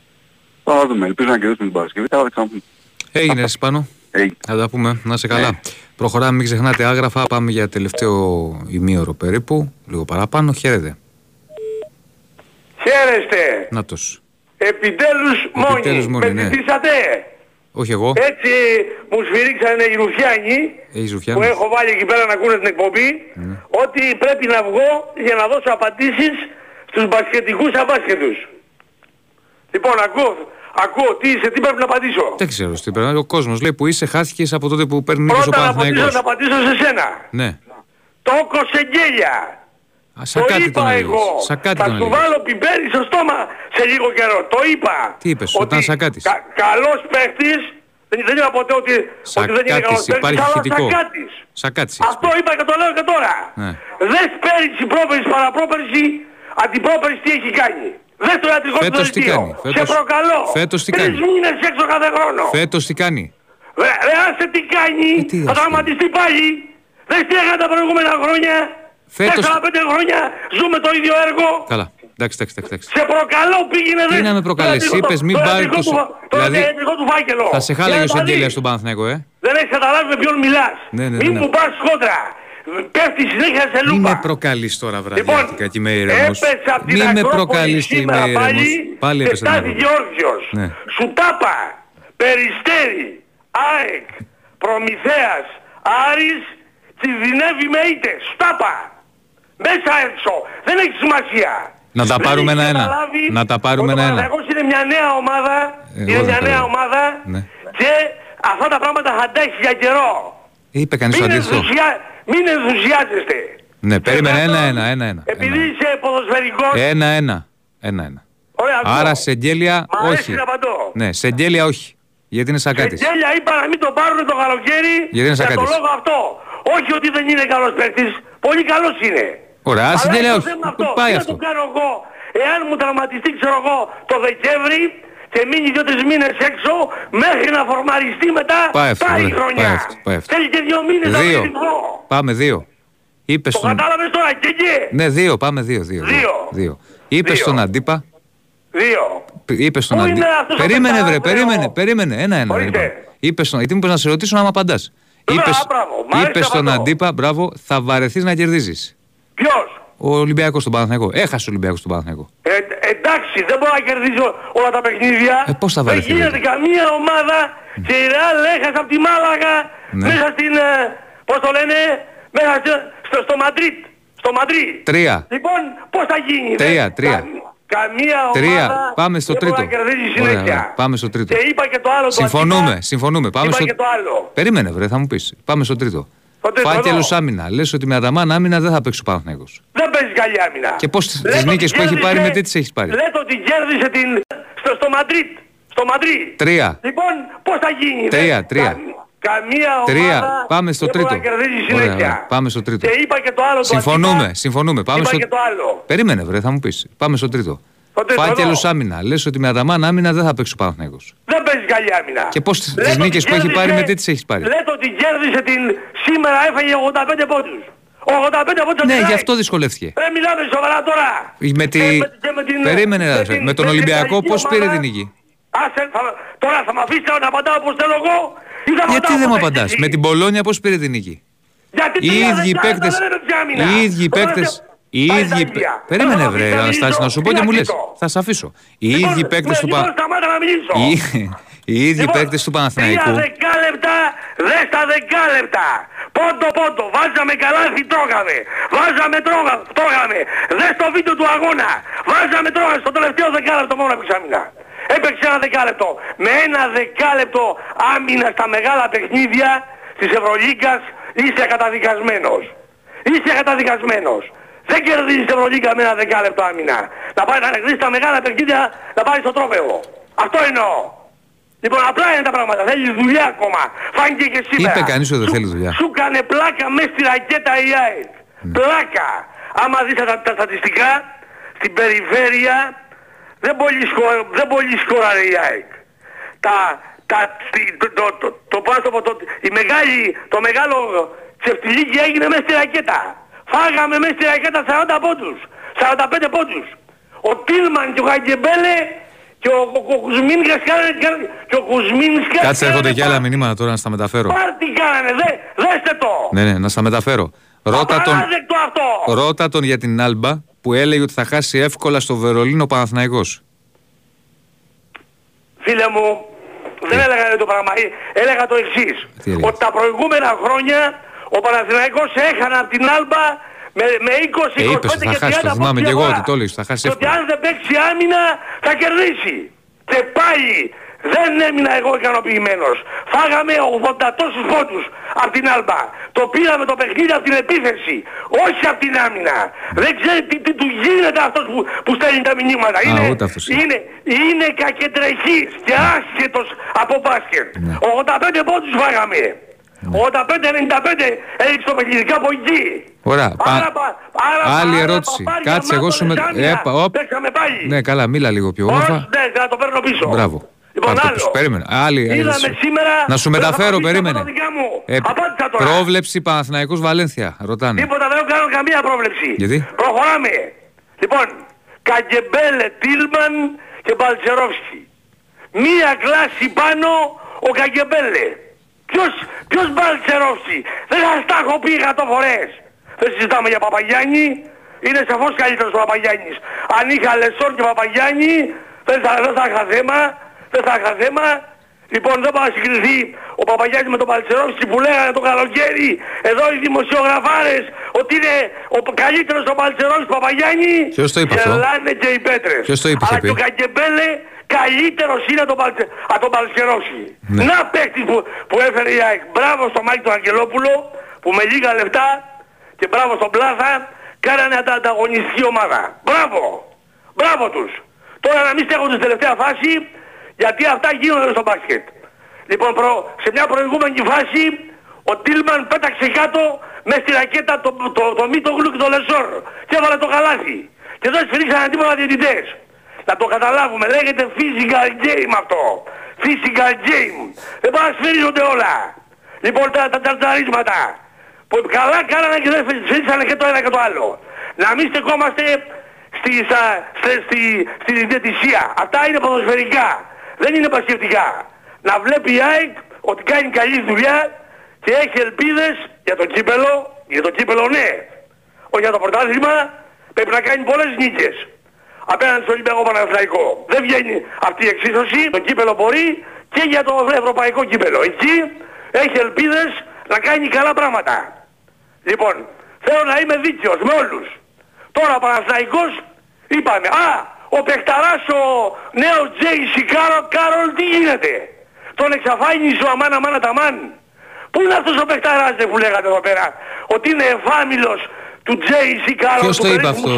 Ποιος το έχει πει αυτό. Πού είναι αυτός. Ποιος το έχει πει αυτό. Αγνοείται η τύχη του. Ποιος το έχει πει αυτό. Εδώ οι, οι δημοσιογραφάρες και οι, οι φιλαθλάρες, οι φιλαθλάρες, οι, οι μπασκετικοί ε, ποιος έχει πει ότι ήταν ο νέος του. Ποιο... Ε, το κατάλαβε ο Αταμάν. Ναι, Αταμάν, άκουσε με Αναστασία. Κάτσε ρε Αναστασία ένα λεπτό. Κάτσε, λες πράγματα, περίμενε, σε ρωτάω. Ποιος, το, ποιος έχει πει ότι... Για, για σ' ακούω! Ένα λεπτό. Τι να πω για τον Άν. Ναι, ναι, ποιος έχει πει ότι ο, είναι ο νέος Τζέισι Κάρολ. Πες μου όνομα. Δι, δι, δημοσιογράφος ποιος? Ένας, ένα Καροβίλαδη. Πού, δεν το θυμάμαι εγώ. Έβγαινα εγώ και τα έλεγα του Καλοκαίρι. Δεν το θυμάμαι εγώ να, το έχουν, να έχουν πει ο Κάρολ. Τα έλεγα και βγαίνανε μετά οι μπασκετικοί απάκοι του ποδοσφαίρου και με βρίζανε. Εσύ τα λες αυτά. Και λέγανε ότι είναι ο νέος Τζέισι Κάρολ. Ποιος το είπε ότι είναι ο νέος Τζέισι Κάρολ. Θυμάμαι τώρα τα ονόματα του καθενός. Και τότε πώς λες. Δημοσιογράφος. Ποιοι είναι οι δημοσιογράφοι αυτοί που το λέγανε. Και λένε τα δικά τους να πούμε. Δεν το θυμάμαι αυτό. Δεν το θυμάμαι εγώ αυτό. Λοιπόν, δεν το θυμάσαι γιατί ναι. Δεν είσαι μπροστά, μπροστά φαίνεται. Ε, πες ποιος είναι. Όλοι έβγαινα και μίλα εγώ καπάκι. Ρε δεν θυμάμαι τα ονόματα τώρα. Ασχολούμαι με τον καθένα εγώ. Ε, τότε το λες. Γιατί υπόθηκε πολλές φορές. Δεν το θυμάμαι όταν εγώ, αυτό το λες εσύ. Εγώ έκλεινα και έβγαινε ο άλλος να με βρίσει. Α, η δημοσιογράφος βγήκε να σε βρίσει. Αποδεικνύεται λοιπόν. Εσύ βρίζεις συνήθως. Δεν θυμάμαι άλλο να βρίζει. Που σας είπα mm. ότι είναι λάθος μεταγραφές. Σας το είπα. Γιατί και πήρα. Για να περιαυτολογήσω. Ε, καλά, γιατί για άλλη μια φορά διέγνωσα το πρόβλημα. Ναι. Και σας είπα, είναι λαθεμένες μεταγραφές του αμάν αμάν αμάν. Και γι' αυτό πήγε τον Ναν για να ησυχάσει. Γιατί ο Ναν είναι ντουλάπα. Τον βλέπεις. Κινητή ντουλάπα. Μπορεί να παίξει άμυνα. Έχει κορμί. Ο άλλος είναι τσιλιβήθρας. Ο δοντογλυβίδας. Γελάνε και οι πέτρες. Και στην επίθεση δεν είναι στο σουάρισμα. Ο Ναν είναι στο εξήντα τοις εκατό. εβδομήντα. Θα δούμε ωραία πράγματα από αυτόν τον παίκτη. Είναι νωρίς ακόμα. Δεν είναι, πώς να το πω, δεν είναι όποιον και να φέρεις. Σωστό να του πω που Ματαμάν. Και το Λεμπρό να φέρεις, να φέρεις, θέλει ένα διάστημα να προσαρμοστεί. Τα λέει και ο ίδιος. Είναι διαφορετικό λέει το μπάσκετ εδώ πέρα. Από ότι είναι, είναι στην Αμερική. Λοιπόν, άρα θα περιμένουμε να έρθουμε τώρα μετανάδομος ότι είναι σε υψηλό επίπεδο να βοηθήσει οι πλευρές του παρκέ. Αυτό είναι το κλειδί. Να βοηθάνε του παρκέ. Είναι, είναι, είναι το, το σημείο κλειδί. Να αγωνιστική ομάδα και να προχωρήσει ψηλά στην Ευρώπη. Τώρα, η Basket League, εσείς οι ποδοσφαιρικοί, είναι ένα πολύ καλό πρωτάθλημα. Δεν είναι Super League. Καταλάβετε το. Έβλε, έβλεπα χθες Κολοσσό καρδί το παιχνίδι. Αξίζει τον κόπο. Μπασάρα. Βλέπονται οι ομάδες, βλέπονται. Δεν είναι υψηλού επίπεδου, αλλά βλέπονται ρε παιδί μου. Για να δούμε το παιχνίδι. Πανσεραϊκός, ξέρω εγώ, ε, Λαμία. Τι θα δεις ρε φίλε, τι θα δεις. Δεν βλέπετε ρε παιδί μου. Μόνο αυτές τις τέσσερις ομάδες, οι μεγάλες, έχουν ένα καλό, ένα καλό επίπεδο. Για την Ευρώπη μέτριο. Αλλά για την Ελλάδα είναι να βλέπονται. Οι υπόλοιπες ομάδες, οι μικρομεσαίες, δεν βλέπονται ρε φίλε. Εδώ όλα τα παιχνίδια στην Basket League. Κάτσε ένα τελευταίο ερώτημα, μου στέλνει ο Πέτρος. Και τα βλέπεις. Ένα τελευταίο ερώτημα για σένα. Να μας πει για τον Γκριγκόνης, ρώτα τον Διονύση που έλεγε ότι δεν παίζει άμυνα. Ο Γκριγκόνης τα ίδια λέω, αμυντικά έχει θέμα. Δεν παίζει άμυνα. Εγώ, εγώ, εγώ τον βλέπω στα τελευταία μας να παίζει άμυνα. Δεν, δεν αλλάζω τις απόψεις μου. Αμυντικά, επιθετικά είναι καλός. Πάντα ήταν. Αμυντικά, εγώ βλέπω ότι παίζει καλή άμυνα τώρα τελευταία. Πώς? Εγώ βλέπω ότι παίζει καλή άμυνα τώρα τελευταία. Τίποτα δεν παίζει. Τίποτα. Έχουμε θέμα. Αμυντικά θα δεις καλά παιχνίδια. Με τη Βίρτους δεν έπαιξε καλή άμυνα. Που θα, που θα έχουμε θέμα. Γιατί δεν έχουμε yeah. τους κατάλληλους παίχτες. Βέβαια λείπουν και δύο παίχτες. Λείπουν και δύο παίχτες. Είναι θέμα αυτό. Οπωσδήποτε είναι θέμα. Το έχω πει. Δεν θέλω να, να είμαι αρνητικός. Αλλά έχουμε ορισμένους παίχτες που δεν το έχουν. Πρέπει να το έχεις για να παίζεις και άμυνα. Δεν είναι μόνο η διάθεση που λέει ο Πετρίδης. Πετρίδη, ξύπνα. Πρέπει για να το έχεις. Άμα δεν το έχεις είναι δύσκολο. Ο Γιαννάκης το είχε κιόλας. Εντάξει, δεν αρχίζει να μιλάς καλά τώρα και δεν θα τα πάμε. Μόνο, μόνο η διάθεση. Ωραία, ωραία. Που λένε πήγαινε εδώ για ύπνο. Οι δημοσιογραφάρες. Πήγαινε Ά? για ύπνο και θα τα πούμε. Γεια σου. Λοιπόν, το, το, το τελευταίο. Αυτή η Basket League, πέρα από τους παίκτες που παίζουν στο εξωτερικό, πολλοί από αυτούς παίζουν σε μεγάλες ομάδες, λείπουν αυτή τη στιγμή, δεν έχουν συμβόλαια. Δεν έχει συμβόλαιο ο Γιάνκοβιτς. Να μια καλή περίπτωση, περίπτωση για τον Παναθηναϊκό, για τη θέση τρία, για δύο τρεις μήνες. Μέχρι να γυρίσει ο Απέτρου και ο Χουάντσο. Να μια καλή περίπτωση. Ο Βλάτο Γιάνκοβιτς. Έχει ξαναπαίξει στην Ευρωλίγκα, ξέρει καλά το, το ελληνικό πάση στον Παναθηναϊκό. Να μια καλή περίπτωση για, για δύο μήνες, τρεις. Εάν θέλει τόσο Παναθηναϊκός, διαφορετικά να μην πάρει κανένα. Ωραία, ο Γιάνκοβιτς λοιπόν δεν έχει συμβόλαιο. Έγινε. Ε, ένα λεπτό. Έλα, άντε, άντε. Γρα... Μιλάς ώρα. Για... Θα τελειώσω. Οι αδερφιά Γραβάνη δεν έχουν συμβόλαιο. Ο, ο, ο, ο Καλαϊτζάκης ο Γιώργος δεν έχει συμβόλαιο. Ο Πέτρος ο Γερομίχαλος δεν έχει συμβόλαιο. Εγώ σου λέω, τελειώνω με αυτό. Να πήγαινε στο Προμηθέα ο, ο, ο Γιάνκοβιτς και ο Δημήτρης ο Γραβάνης. Να πιάνε στον Προμηθέα σε δέκα μέρες. Ο Προμηθέας θα γινόταν φαβορί να χτυπήσει το μπι σι ελ. Το μπι σι ελ, όπως τα ακούς, βλέπεις την μπάσκετ παίζει, κατοστάρες. Με αυτούς τους δύο παίχτες. Ναι. Άρα λοιπόν, ευλέ, φέρνουν εδώ παίχτες αμφιβόλου αξίας ξένους και δεν δίνουν, δεν δίνουν συμβόλαια. Για το Μήτρου Λόγκ θα σε ρωτήσω την, την άλλη φορά. Αποδείξω ότι αξίζουν. Για το Μήτρου Λόγκ θα σε ρωτήσω την άλλη φορά. Άντε, καληνύχτα. Πάμε, έχουμε διάλειμμα. Πάμε διάλειμμα. Τελευταίο τέταρτο, δύο δέκα ενενήντα πέντε εβδομήντα εννέα δύο ογδόντα τρία τέσσερα και πέντε. Άγραφα, τελική ευθεία, μην ξεχνάτε για να κάνουμε τη δηλώση και πάμε. Χαίρετε. Καλησπέρα. Καλησπέρα. Ε, Σπύρος, τι κάνουμε? Καλά, καλά, Σπύρο, εσύ? Ε, ωραία. Ε, παίρνω τηλέφωνο για δύο θεματάκια. Mm. Πρώτον, ε, είχε πάρει ένας φίλος πριν και είπε ότι είχα πει για το rotation του Παναθηναϊκού. Είχα πει για το συγκεκριμένο παιχνίδι. Α, ε, χρησιμοποιήσει και το επόμενο, ε, το rotation μετράει στο ένα παιχνίδι. Αν κάτσουμε και κρίνουμε σειρά δέκα αγώνων, θα διαπιστώσει ότι αυτό που είπε ότι στο επόμενο αγώνα ε, αύξησε το, με, μεγάλωσε το rotation, δεν ισχύει για τους προηγούμενους τέσσερις. Οπότε δεν ξέρω γιατί το πιάνει από τον έναν αγώνα που το χρησιμοποιήσει το rotation λίγο πιο ανοιχτό και δεν πιάνει τους τέσσερις προηγούμενους που ήταν κλειστό. Ένα αυτό. Καταλαβαίνεις ότι έτσι δεν πάει κάπου η κουβέντα. Βλέπεις πώς χρησιμοποιούνται, γιατί πλέον μπαίνει πρώτη και δεύτερη πεντάδα. Υπάρχει first και second unit, έτσι γίνει το μπάσκετ, όπως και στο εν μπι έι, και μετράς αυτό ανά αγώνα. Ένα αυτό είναι, άμα θέλεις δεν το προσβάλλω το παλικάρι, απλά επειδή το είπε. Ε, το δεύτερο κομμάτι, ρε φίλε, συγγνώμη κιόλας. Ακούω ότι υπάρχει εξαιρετική ποιότητα στην ομάδα του Παναθηναϊκού, σωστό ή όχι? Υπάρχει ποιότητα σχέση με πέρυσι, βέβαια. Μπράβο. Δεν το είπαμε σε σχέση με πέρσι, το λέμε σε σχέση με τους στόχους της ομάδας φέτος. Δηλαδή, ότι ανέβηκε φυσικά και σε ποιότητα από τη σχέση με τον Παναθηναϊκό τον ίδιο ναι. από πέρσι, ναι. αλλά και σε σχέση με τη συνολικότητα ποσότητα, με τη συνολικότητα, συνολική ποιότητα των ομάδων της Ευρωλίγκας. Σωστό. Ε, δεν είναι η καλύτερη ομάδα στην Ευρωλίγκα και η πιο ποιοτική, ε, αλλά ε, είναι ε, μια ποιοτική ομάδα. Δη, δηλαδή, για παράδειγμα, ακούω το, τα παλικάρια και μπράβο και αυτά, που λένε για τον Βιλντόζα.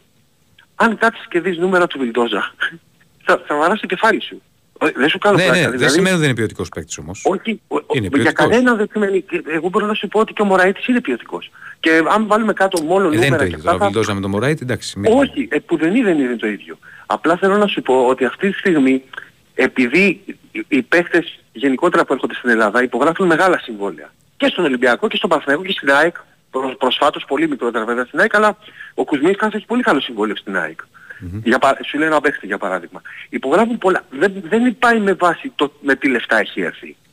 Να το ξέρουμε αυτό όλοι. Δηλαδή ο Βιλντόζα δεν είναι Ζλούκας, ούτε θα γίνει ποτέ Ζλούκας. Δεν έχει, δεν έχει καν αυτή την οπτική στο παιχνίδι. Ε, αν βάλεις δηλαδή Ζλούκα στη Βιλντόζα, νομίζω ότι όλοι θα διαλέγαμε τον Ζλούκα. Σωστό, οι, οι κανονικοί, οι σόφρονες. Φτιάχνουμε μια ομάδα και θέλουμε έναν άσο. Βιλντόζα ή Ζλούκα. Σε ρωτάω και εσένα, τι θα έπαιρνε. Ζλούκα, Ζλούκα. Άλλοι ε, παίκτες, τελείως. Μα εκεί ήθελα να καταλήξω ότι επειδή εμείς δώσαμε κάποια συμβόλαια, αυτό, ο Λεζόρτ, ο Λεζόρτ πέρσι έπαιξε μπάσκετ, παιδιά. Καλός παίκτης, καλός παίκτης. Είναι καταπληκτικός. Και θέλω ένα τελευταίο για να προλάβει να πάρει και ένας τελευταίος να κάνει και την κλήρωση. Δεν, δεν έχω φάει καθόλου χρόνο, φαντάζομαι. Ε, θέλω να μιλήσουμε ε, ελάχιστα για το Μίτογλου. Φοβερός παίχτης για Έλληνας. Παιδιά, μην πάτε πολύ ψηλά τον πύχη, γιατί εμείς οι πιο παλιοί που και, και οι Παναθηναϊκοί ειδικά, εμείς οι Ολυμπιακοί, κάποιοι από εμάς, γιατί τότε ήμασταν στα πέτρινα χρόνια που λέμε και δεν βλέπανε πολύ μπάσκετ, ε, είχατε τσατσαρί. Είχατε, ναι, μεγάλος παίκτης, αλλά και ο Μίτογλου κάνει εντυπωσιακά πράγματα. Ο, σου λέω στα στοιχεία παίχτη. Ο, τσα... ο Μίτογλου καταρχάς... είναι είκοσι οκτώ χρονών. Κοίτα, κοίτα, καταρχά... Ο Τσατσαρίκας από είκοσι πέντε, ναι. Συγγνώμη που σε διακόπτω, είχε post-game, shoot, αντίληψη του παιχνιδιού. Τρομερός παίκτης, τρομερός παίκτης. Για, για να καταλάβεις αυτός... Δύο πράγματα, δύο πράγματα μόνο θα σου πω. Δύο πράγματα θα σου πω. Τρία μάλλον. Τρω, πρώτον, τρομερός παίκτης του Τσατσαρί, το συζητάμε και μεγάλη μου αδυναμία εμένα. Οπότε δεν μπορώ να είμαι και αντικειμενικός. Ναι, ναι, ναι, ναι, ναι.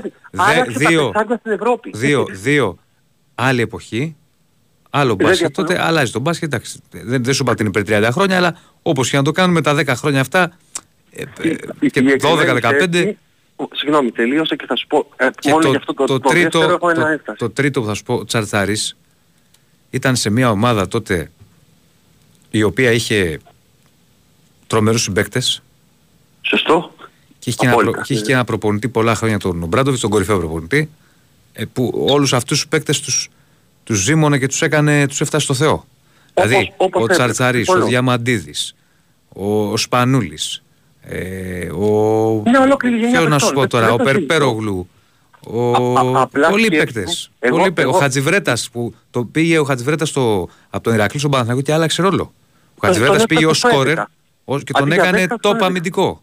Σωστό. Ισχύει εκατό τοις εκατό. Ό,τι και να μου πει. Άλλη κατάσταση εκείνη. Εκείνος ο Παναθηναϊκός είχε κάνει δυναστεία με τον Ομπράντοβιτς. Έτσι. Και τους καλούς παίκτες. Γιατί αν θυμάσαι, με συγχωρείς μόνο αυτό. Τον Τσαρτσαρί ο Παναθηναϊκός τον είχε πάρει από το εξωτερικό. Τον είχε πάρει. Σωστό. Έχει παίξει τελευταία χρονιά στο εξωτερικό τον είχε πάρει. Μπράβο. Δηλαδή δεν ήταν ότι ήταν ένα όνομα μεγάλο. Όχι, δεν ήταν το αντίθετο. Απλά τι γινότανε. Είχε τα ψέματα, το, όχι από το Περιστέρι, είχε γυρίσει, είχε γυρίσει από το εξωτερικό. Είχε παίξει ο, α, την πρώτη τελευταία χρονιά ήταν στο εξωτερικό. Πριν είχε γυρίσει και πάει στο Περιστέρι. Και τον απογείωσε. Βέβαια δεν σε απογειώνει μόνο ένας προπονητής, πρέπει να έχεις και κάτι. Τρομερός παίκτης, δεν το συζητάμε. Ε, θέλω να σου πω κάτι απλά, ότι ο Ντίνος είναι καταπληκτικός παίκτης και μακάρι να παίξει εκατό χρόνια στην εθνική. Του λείπουν στοιχεία του παιχνιδιού που θα φαίνονται κάθε φορά που έχει να αντιμετωπίσει ένα γρήγορο τεσάρι. Ο Τσατσαρίς δεν είχε πρόβλημα με οποιοδήποτε τεσάρι έπαιζε. Είχε τρομερή αντίληψη το δάχτυλο. Καταλάβαινε το παιχνίδι. Κοίταζε μια παιδιά του παιχνιδιού και καταλάβαινε τι γίνεται σε όλο το, σε όλο το παιχνίδι εκείνη τη στιγμή. Ο, ο Ντίνος έχει όλα τα περισσότερα εξέλιξης. Αν αποθεωθεί τώρα, δεν πρόκειται να προχωρήσει το παιδί και είναι και ήδη θεωρείται ότι είναι σε μια ηλικία η οποία. Okay, δεν είναι και... θέμα να αποθεωθεί. Το θέμα είναι ότι είναι πρέπει σε μια τρομερή κατάσταση. Ναι. Πρέπει να δουλέψει το post του. Mm-hmm. Δεν γίνεται άλλος τέτοιος παίκτης. Ναι. Είναι δύο οκτώ το παιδί. Δεν ναι, γίνεται. Ναι, δηλαδή ναι. Του λείπουν παιχνίδια. Ε, το έχ, ε, δηλαδή λένε όλοι για τον Σεγγέλια. Πραγματικά όποιος είδε το παιχνίδι ρε παιδιά. Ο Σεγγέλια δεν φάνηκε πιο πλήρης από το Μίτογλου. Σαν παίκτης. Τεκτικά. Εντάξει, πιο ο Μίτο... τώρα πιάνεις και παίκ, παιχνίδι που ο Μίτογλου έκανε παπάδες. Ε, ναι, δε, μα, και, μα και εγώ αυτό σου λέω. Παρόλο που έκανε παπάδες, δες τις κινήσεις του αλλού, τι γκάμα κινήσεων είχε και δες οι είκοσι εννιά πώς προέκυψαν. Ναι. Προέκυψαν από πάσα και σουτ στο τρίποντο. Από παίχτη δύο οκτώ που μπράβο του τα βάζει όλα καταπληκτικός. Φαντάσου να έχει post game αυτός ο άνθρωπος. Ναι. Φαντάσου. Φαντάσου να έβλεπε αυτό στη weak side αντί να τον βλέπουν τα guard αυτό στη weak side. Τι παιχνίδι, τι, τι θα, θα έκανε είκοσι εκατομμύρια ευρώ στο εν μπι έι το ναι. χρόνο. Ναι. Δεν υπήρχε περίπτωση. Οκ. Okay. Εντάξει, να προχωρήσουμε, να σε καλά. να σε καλά. Πάμε. Το τρέχουμε λίγο γιατί είμαστε τελική ευθεία. Χαίρετε. Καλησπέρα Διονύση. Καλησπέρα, καλησπέρα. Ε, ήθελα να πω για τον ε, φίλο του Αναστάση, ο οποίος είναι και συνοπαδός. Ε, εντάξει, τώρα πολύ καλά τα λέει, δεν έχουμε κανένα πρόβλημα και είναι και μάλιστα για ένα αρχαίο της ε, μασκότ της εκπομπής. Αλλά όχι, μη λες τέτοια μασκότ τώρα και βγει, τώρα δεν έχω ρίξει. Τι? να δέχεται να μπαίνει σε ένα καλούπι συζήτησης. Δηλαδή αυτό που μας εκνευρίζει περισσότερο είναι ότι τον ρωτάς κάτι και δεν να σου απαντάει. Δηλαδή ναι. Γιατί αρνείται το διάλογο. Θέλ, θέλει να βγει και να πει το ποίημα του, ας πούμε, το... Τέλος πάντων, πάμε, πάμε στα δικά σου, έλα. Τέλος πάντων, ε, καταρχάς να πω πολλά συγχαρητήρια στην ομάδα της ΑΕΚ. Έχει κάνει πολλά βήματα εμπρός, όπως και πολλές άλλες ομάδες. Δηλαδή η Basket League δεν έχει καμία σχέση με πρόπερση, με πέρσι, που ήταν ας πούμε ένα, μόνο ένα δίπολο. Φέτος οι ομάδες του Άρη, του ΠΑΟΚ, της ΑΕΚ, του, του Περιστερίου είναι ομάδες οι οποίες μπορούν να σου κάνουν ζημιά. Ε, και αυτό για μένα δεν είναι κακό. Δηλαδή τις ομάδες της Ευρωλίγκας που είναι ο Παναθηναϊκός και ο Ολυμπιακός μπορεί να τους ευνοήσει αυτό. Γιατί μπορούν να κάνουν μια πάρα πολύ καλή προετοιμασία, ένα πάρα πολύ καλό μάτς ας πούμε, το οποίο θα τους βοηθήσει. Ας πούμε βλέπουμε ότι οι Ισπανικές που έχουν ένα πολύ ανταγωνιστικό πρωτάθλημα ότι έχουν ανεβάσει το επίπεδο τους. Ε, πέρα από αυτό, εντάξει, θέλω να, θέλω να, συ, να συστήσω ότι λίγο ψυχραιμία, δηλαδή στους φίλους της, ε, της ΑΕΚ. Δεν, δεν είναι ούτε τα budget ρε παιδιά τα ίδια, ούτε οι ομάδες, ούτε οι προπονητές, ούτε οι χαρακτήρες. Ε, δηλαδή, εντάξει, άμα ακούσουμε το φίλο που έλεγε της προάλλης ότι η ΑΕΚ ας πούμε δεν βλέπει το Παναθηναϊκό. Ε, ο Παναθηναϊκός είναι μέσα στη τετράδα της Ευρωλίγκας. Δηλαδή τι θα, θα το πάρει, έκανε έμπεσε Ευρωλίγκα ας πούμε. Ναι. Δηλαδή μια ψυχραιμία, εντάξει, οι ομάδες παίρνουν βήμα-βήμα και επίσης ψυχραιμία πρέπει να βγουν και στους, ε, και στους οπαδούς της ομάδας μας. Δηλαδή ο Παναθηναϊκός ε, δυστυχώς τα προηγούμενα χρόνια πήγαινε με ένα μειωμένο budget, ε, με κακές επιλογές ίσως ε, προπονητών. Στοιχημά για τον ε, Ράντονιτς το λέω αυτό, ο οποίος δεν είχε τόσο μικρό budget συγκριτικά δηλαδή με την εμφάνιση που έκανε. Αλλά φέτος γίνεται μια προσπάθεια. Δεν σημαίνει ρε παιδιά ότι κανονικά επειδή βάλαμε ένα σοβαρό budget, πήραμε ένα σοβαρό ποντζιό. Θα πάρει για την Ευρωλίγκα έτσι αέρα πατέρα. Ναι, προφανώς και δεν γίνεται. Έχουν άλλες, άλλες ομάδες ε, που είναι χρόνια μαζί, είναι δεμένες, έχουν τρομερούς προπονητές, έχουν τρομερά ρόστερ, πολλή εμπειρία. Λίγο ψυχραιμία, δηλαδή τι σημαίνει ότι και αν ο Γκάι ας πούμε ήταν ε, κακή επιλογή, που εγώ δεν πιστεύω ότι ήταν κακή επιλογή, αλλά εντάξει, έχουμε πάρα πολλούς γκάρτ, το οποίο αυτό το θέμα, αν αργότερα μέσα στη χρονιά έχουμε ένα τραυματισμό γκάρτ, θα λέμε μπράβο στο Παναθηναϊκό, πολύ σοχός ο Παναθηναϊκός που πήγε και πήρε πέντε έξι γκάρτ ας πούμε να είχε, έτσι. Γιατί τώρα συγκεκριμένα μας έχει τύχει, έχουμε δύο τραυματισμούς στους forward μας. Αν ήταν ας πούμε τραυματισμένος ο Βιλντόζα, λέω εγώ, χτύπα ξύλο, κανένας να μην είναι τραυματισμένος, αλλά είναι τραυματισμένος ο Βιλντόζα ας πούμε και ο Παπαπέτρου αντί για τον Χουάντσο και τον Παπαπέτρου, δεν θα υπήρχε κανένα πρόβλημα ποσοτικό και θα παίζαν όλοι οι παίχτες. Στο βάθος χρόνου που θα χρειαστεί η Ευρωλίγκα, δυστυχώς μπορεί να έχουμε και τραυματισμούς. Άρα αυτό... Στο πρόγραμμα είναι όλα αυτά, ρε παιδιά, στο πρόγραμμα είναι όλα αυτά. Ότι θα μπορούσε να έχει. Ε, αυτά ήθελα να πω και αφήσω χρόνο λίγο και για έναν άλλο φίλο. Έγινε φίλε μου. Σε ευχαριστώ πολύ Γιάννης. Να σε καλά, για πάμε παρακάτω. Ναι. Ναι. Τι τον έκανε στο συνέτερο ρε. Όπα, όπα, ε, είχε, δεν μπορούσε σήμερα. Πες μου μία ώρα από δώδεκα και τέσσερα μέχρι τώρα. Ε. Μία ώρα από δώδεκα και τέσσερα μέχρι τώρα. Μία και τριάντα έξι. Μία και τριάντα έξι λοιπόν. Ένας, δύο, δύο έχουμε. Ένα ή δύο. Δύο. Νίκος Γιουρούκης ή Γιουρουκής. Είναι ο τυχερός Νίκος Γιουρούκης ή Γιουρουκής. Τελειώνει σε μηδέν ογδόντα τέσσερα το τηλέφωνό του. Είναι ο νικητής για τα άγραφα. Πάμε. Τι, ήταν, τι τον έκανε στο συνέτερο. Δεν μπορούσε σήμερα, είχε ένα θέμα από αύριο. Ρε συ Αναστάση, ο Γκριγκόνης άμα είχε και την άμυνα τη, την καλή και την υπέροχη ξέρω εγώ θα κόψει τρία τέσσερα εκατομμύρια με το ταλέντο που έχει στην επίθεση. Δεν είναι όλοι οι παίκτες να είναι καλοί σε όλα τα, και στην άμυνα και στην επίθεση. Είναι αυτοί οι παίκτες στοιχίζουν και δεν είναι, δεν τις βρεις και εύκολα έτσι. Δεν μπορείς να βρεις ψηλά γκάρτ ξέρω εγώ και να είναι και καλή και στην άμυνα, να είναι σκυλιά και να, να βάζουν και δεκαπέντε είκοσι πόντους. Πού να τους βρεις αυτούς. Εδώ από τέτοιους παίκτες ψωνίζει και η Αμερική, αν δεν κάνω λάθος, από εδώ. Οπότε δεν είναι και τόσο εύκολο να Τώρα γιατί κρινιάζει τόσο πολύ, επειδή κερδίσαμε το ζόρι με την, με την ΑΕΚ. Ο Αναστάσης, ο Αναστάσης πάντα κρινιάζει, φίλε. Όχι, όχι μόνο γιατί oh, έγινε θέμα επειδή, επειδή κερδίσαμε στο σουτ, στο, στις βολές. Θα τύχουν και αυτά. Ε, εντάξει, φίλε. Εντάξει, οι ομάδες παίζουν ασταμάτητα. Ε, κάποια, κάποια από τα παιχνίδια είναι θα είναι και καλή κοιτάσω. Ομάδα η ΑΕΚ, επιμένω. Βεβαίως, έχει καλύτερο ρόστερ από πέρσι. Βέβαια, καλή ομάδα. Και καλύτερο προπονητή από πέρσι. Μην τα ξεχνάμε όλα αυτά. Και καλό θα είναι να είναι η ΑΕΚ, ας πούμε, ανταγωνιστική. Πώς, ας πούμε, θα είσαι, θα, θα βελτιώνεσαι όταν θα, στο ελληνικό πρωτάθλημα ε, θα περνάς αέρα, ξέρω εγώ, με σαράντα πενήντα πόντους. Είναι πλασματική εικόνα μετά. Τι έγινε δηλαδή, και άμα χάσεις ένα παιχνίδι, όπως κέρδισες στο, στο ΣΕΒ, θα μπορείς να κερδίσεις κι άλλη φορά, όπως μπορεί να σε κερδίσει ο Ολυμπιακός στο, στο ΆΚΑ. Αυτές οι ομάδες με αυτό το ρόσερ είναι ικανές να κερδίσουν παντού.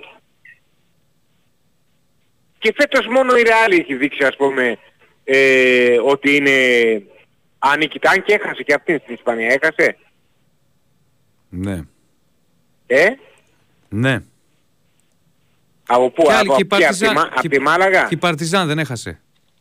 Ε, ναι ρε φίλε, εντάξει. Ναι, η, υγιές είναι αυτό το πράγμα, υγεία είναι αυτό το πράγμα, να χάσει και μια φορά. Δεν, δεν το καταλαβαίνω δηλαδή τόσο, τόσο γκρίνια. Απ' τη Μάλαγα, ναι, απ' τη Μάλαγα. Ναι. Δεν είναι τώρα... Ε, μπορεί να στρώσει η ομάδα, να, να ρολάρεις αυτά που... που έχει στο μυαλό του Αταμάν και να παίζει το μπάσκετ που θέλει ο Αταμάν. Θα από τα δούμε πέρα... με τον χρόνο αυτά, φίλε μου. Ε, έτσι είναι. Τώρα... Πάμε μια τζούρα τελευταία γιατί πρέπει να κλείσουμε. Για το ποδόσφαιρο. Ό,τι θες. Ναι. Δεν έχω να πω τίποτα, πολλά πράγματα του ποδόσφαιρο, Νίνιο. Εγώ σου είπα, συμφωνώ με τον Τάσο, αλλά δεν συμφωνώ σε όλα σε αυτά που λέτε στην εκπομπή εκεί στο, στην Ιντερνετική. Δηλαδή, ο Τάσος μπερδεύει το μηδενισμό με την κριτική.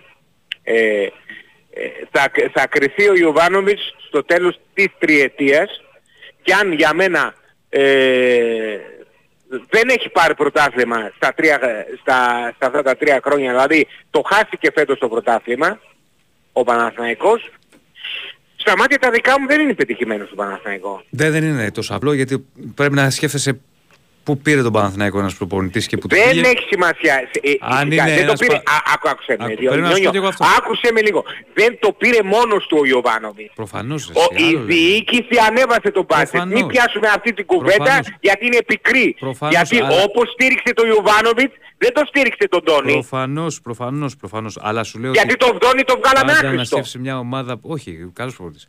Πάντα να σκέψει μια ομάδα που ήταν...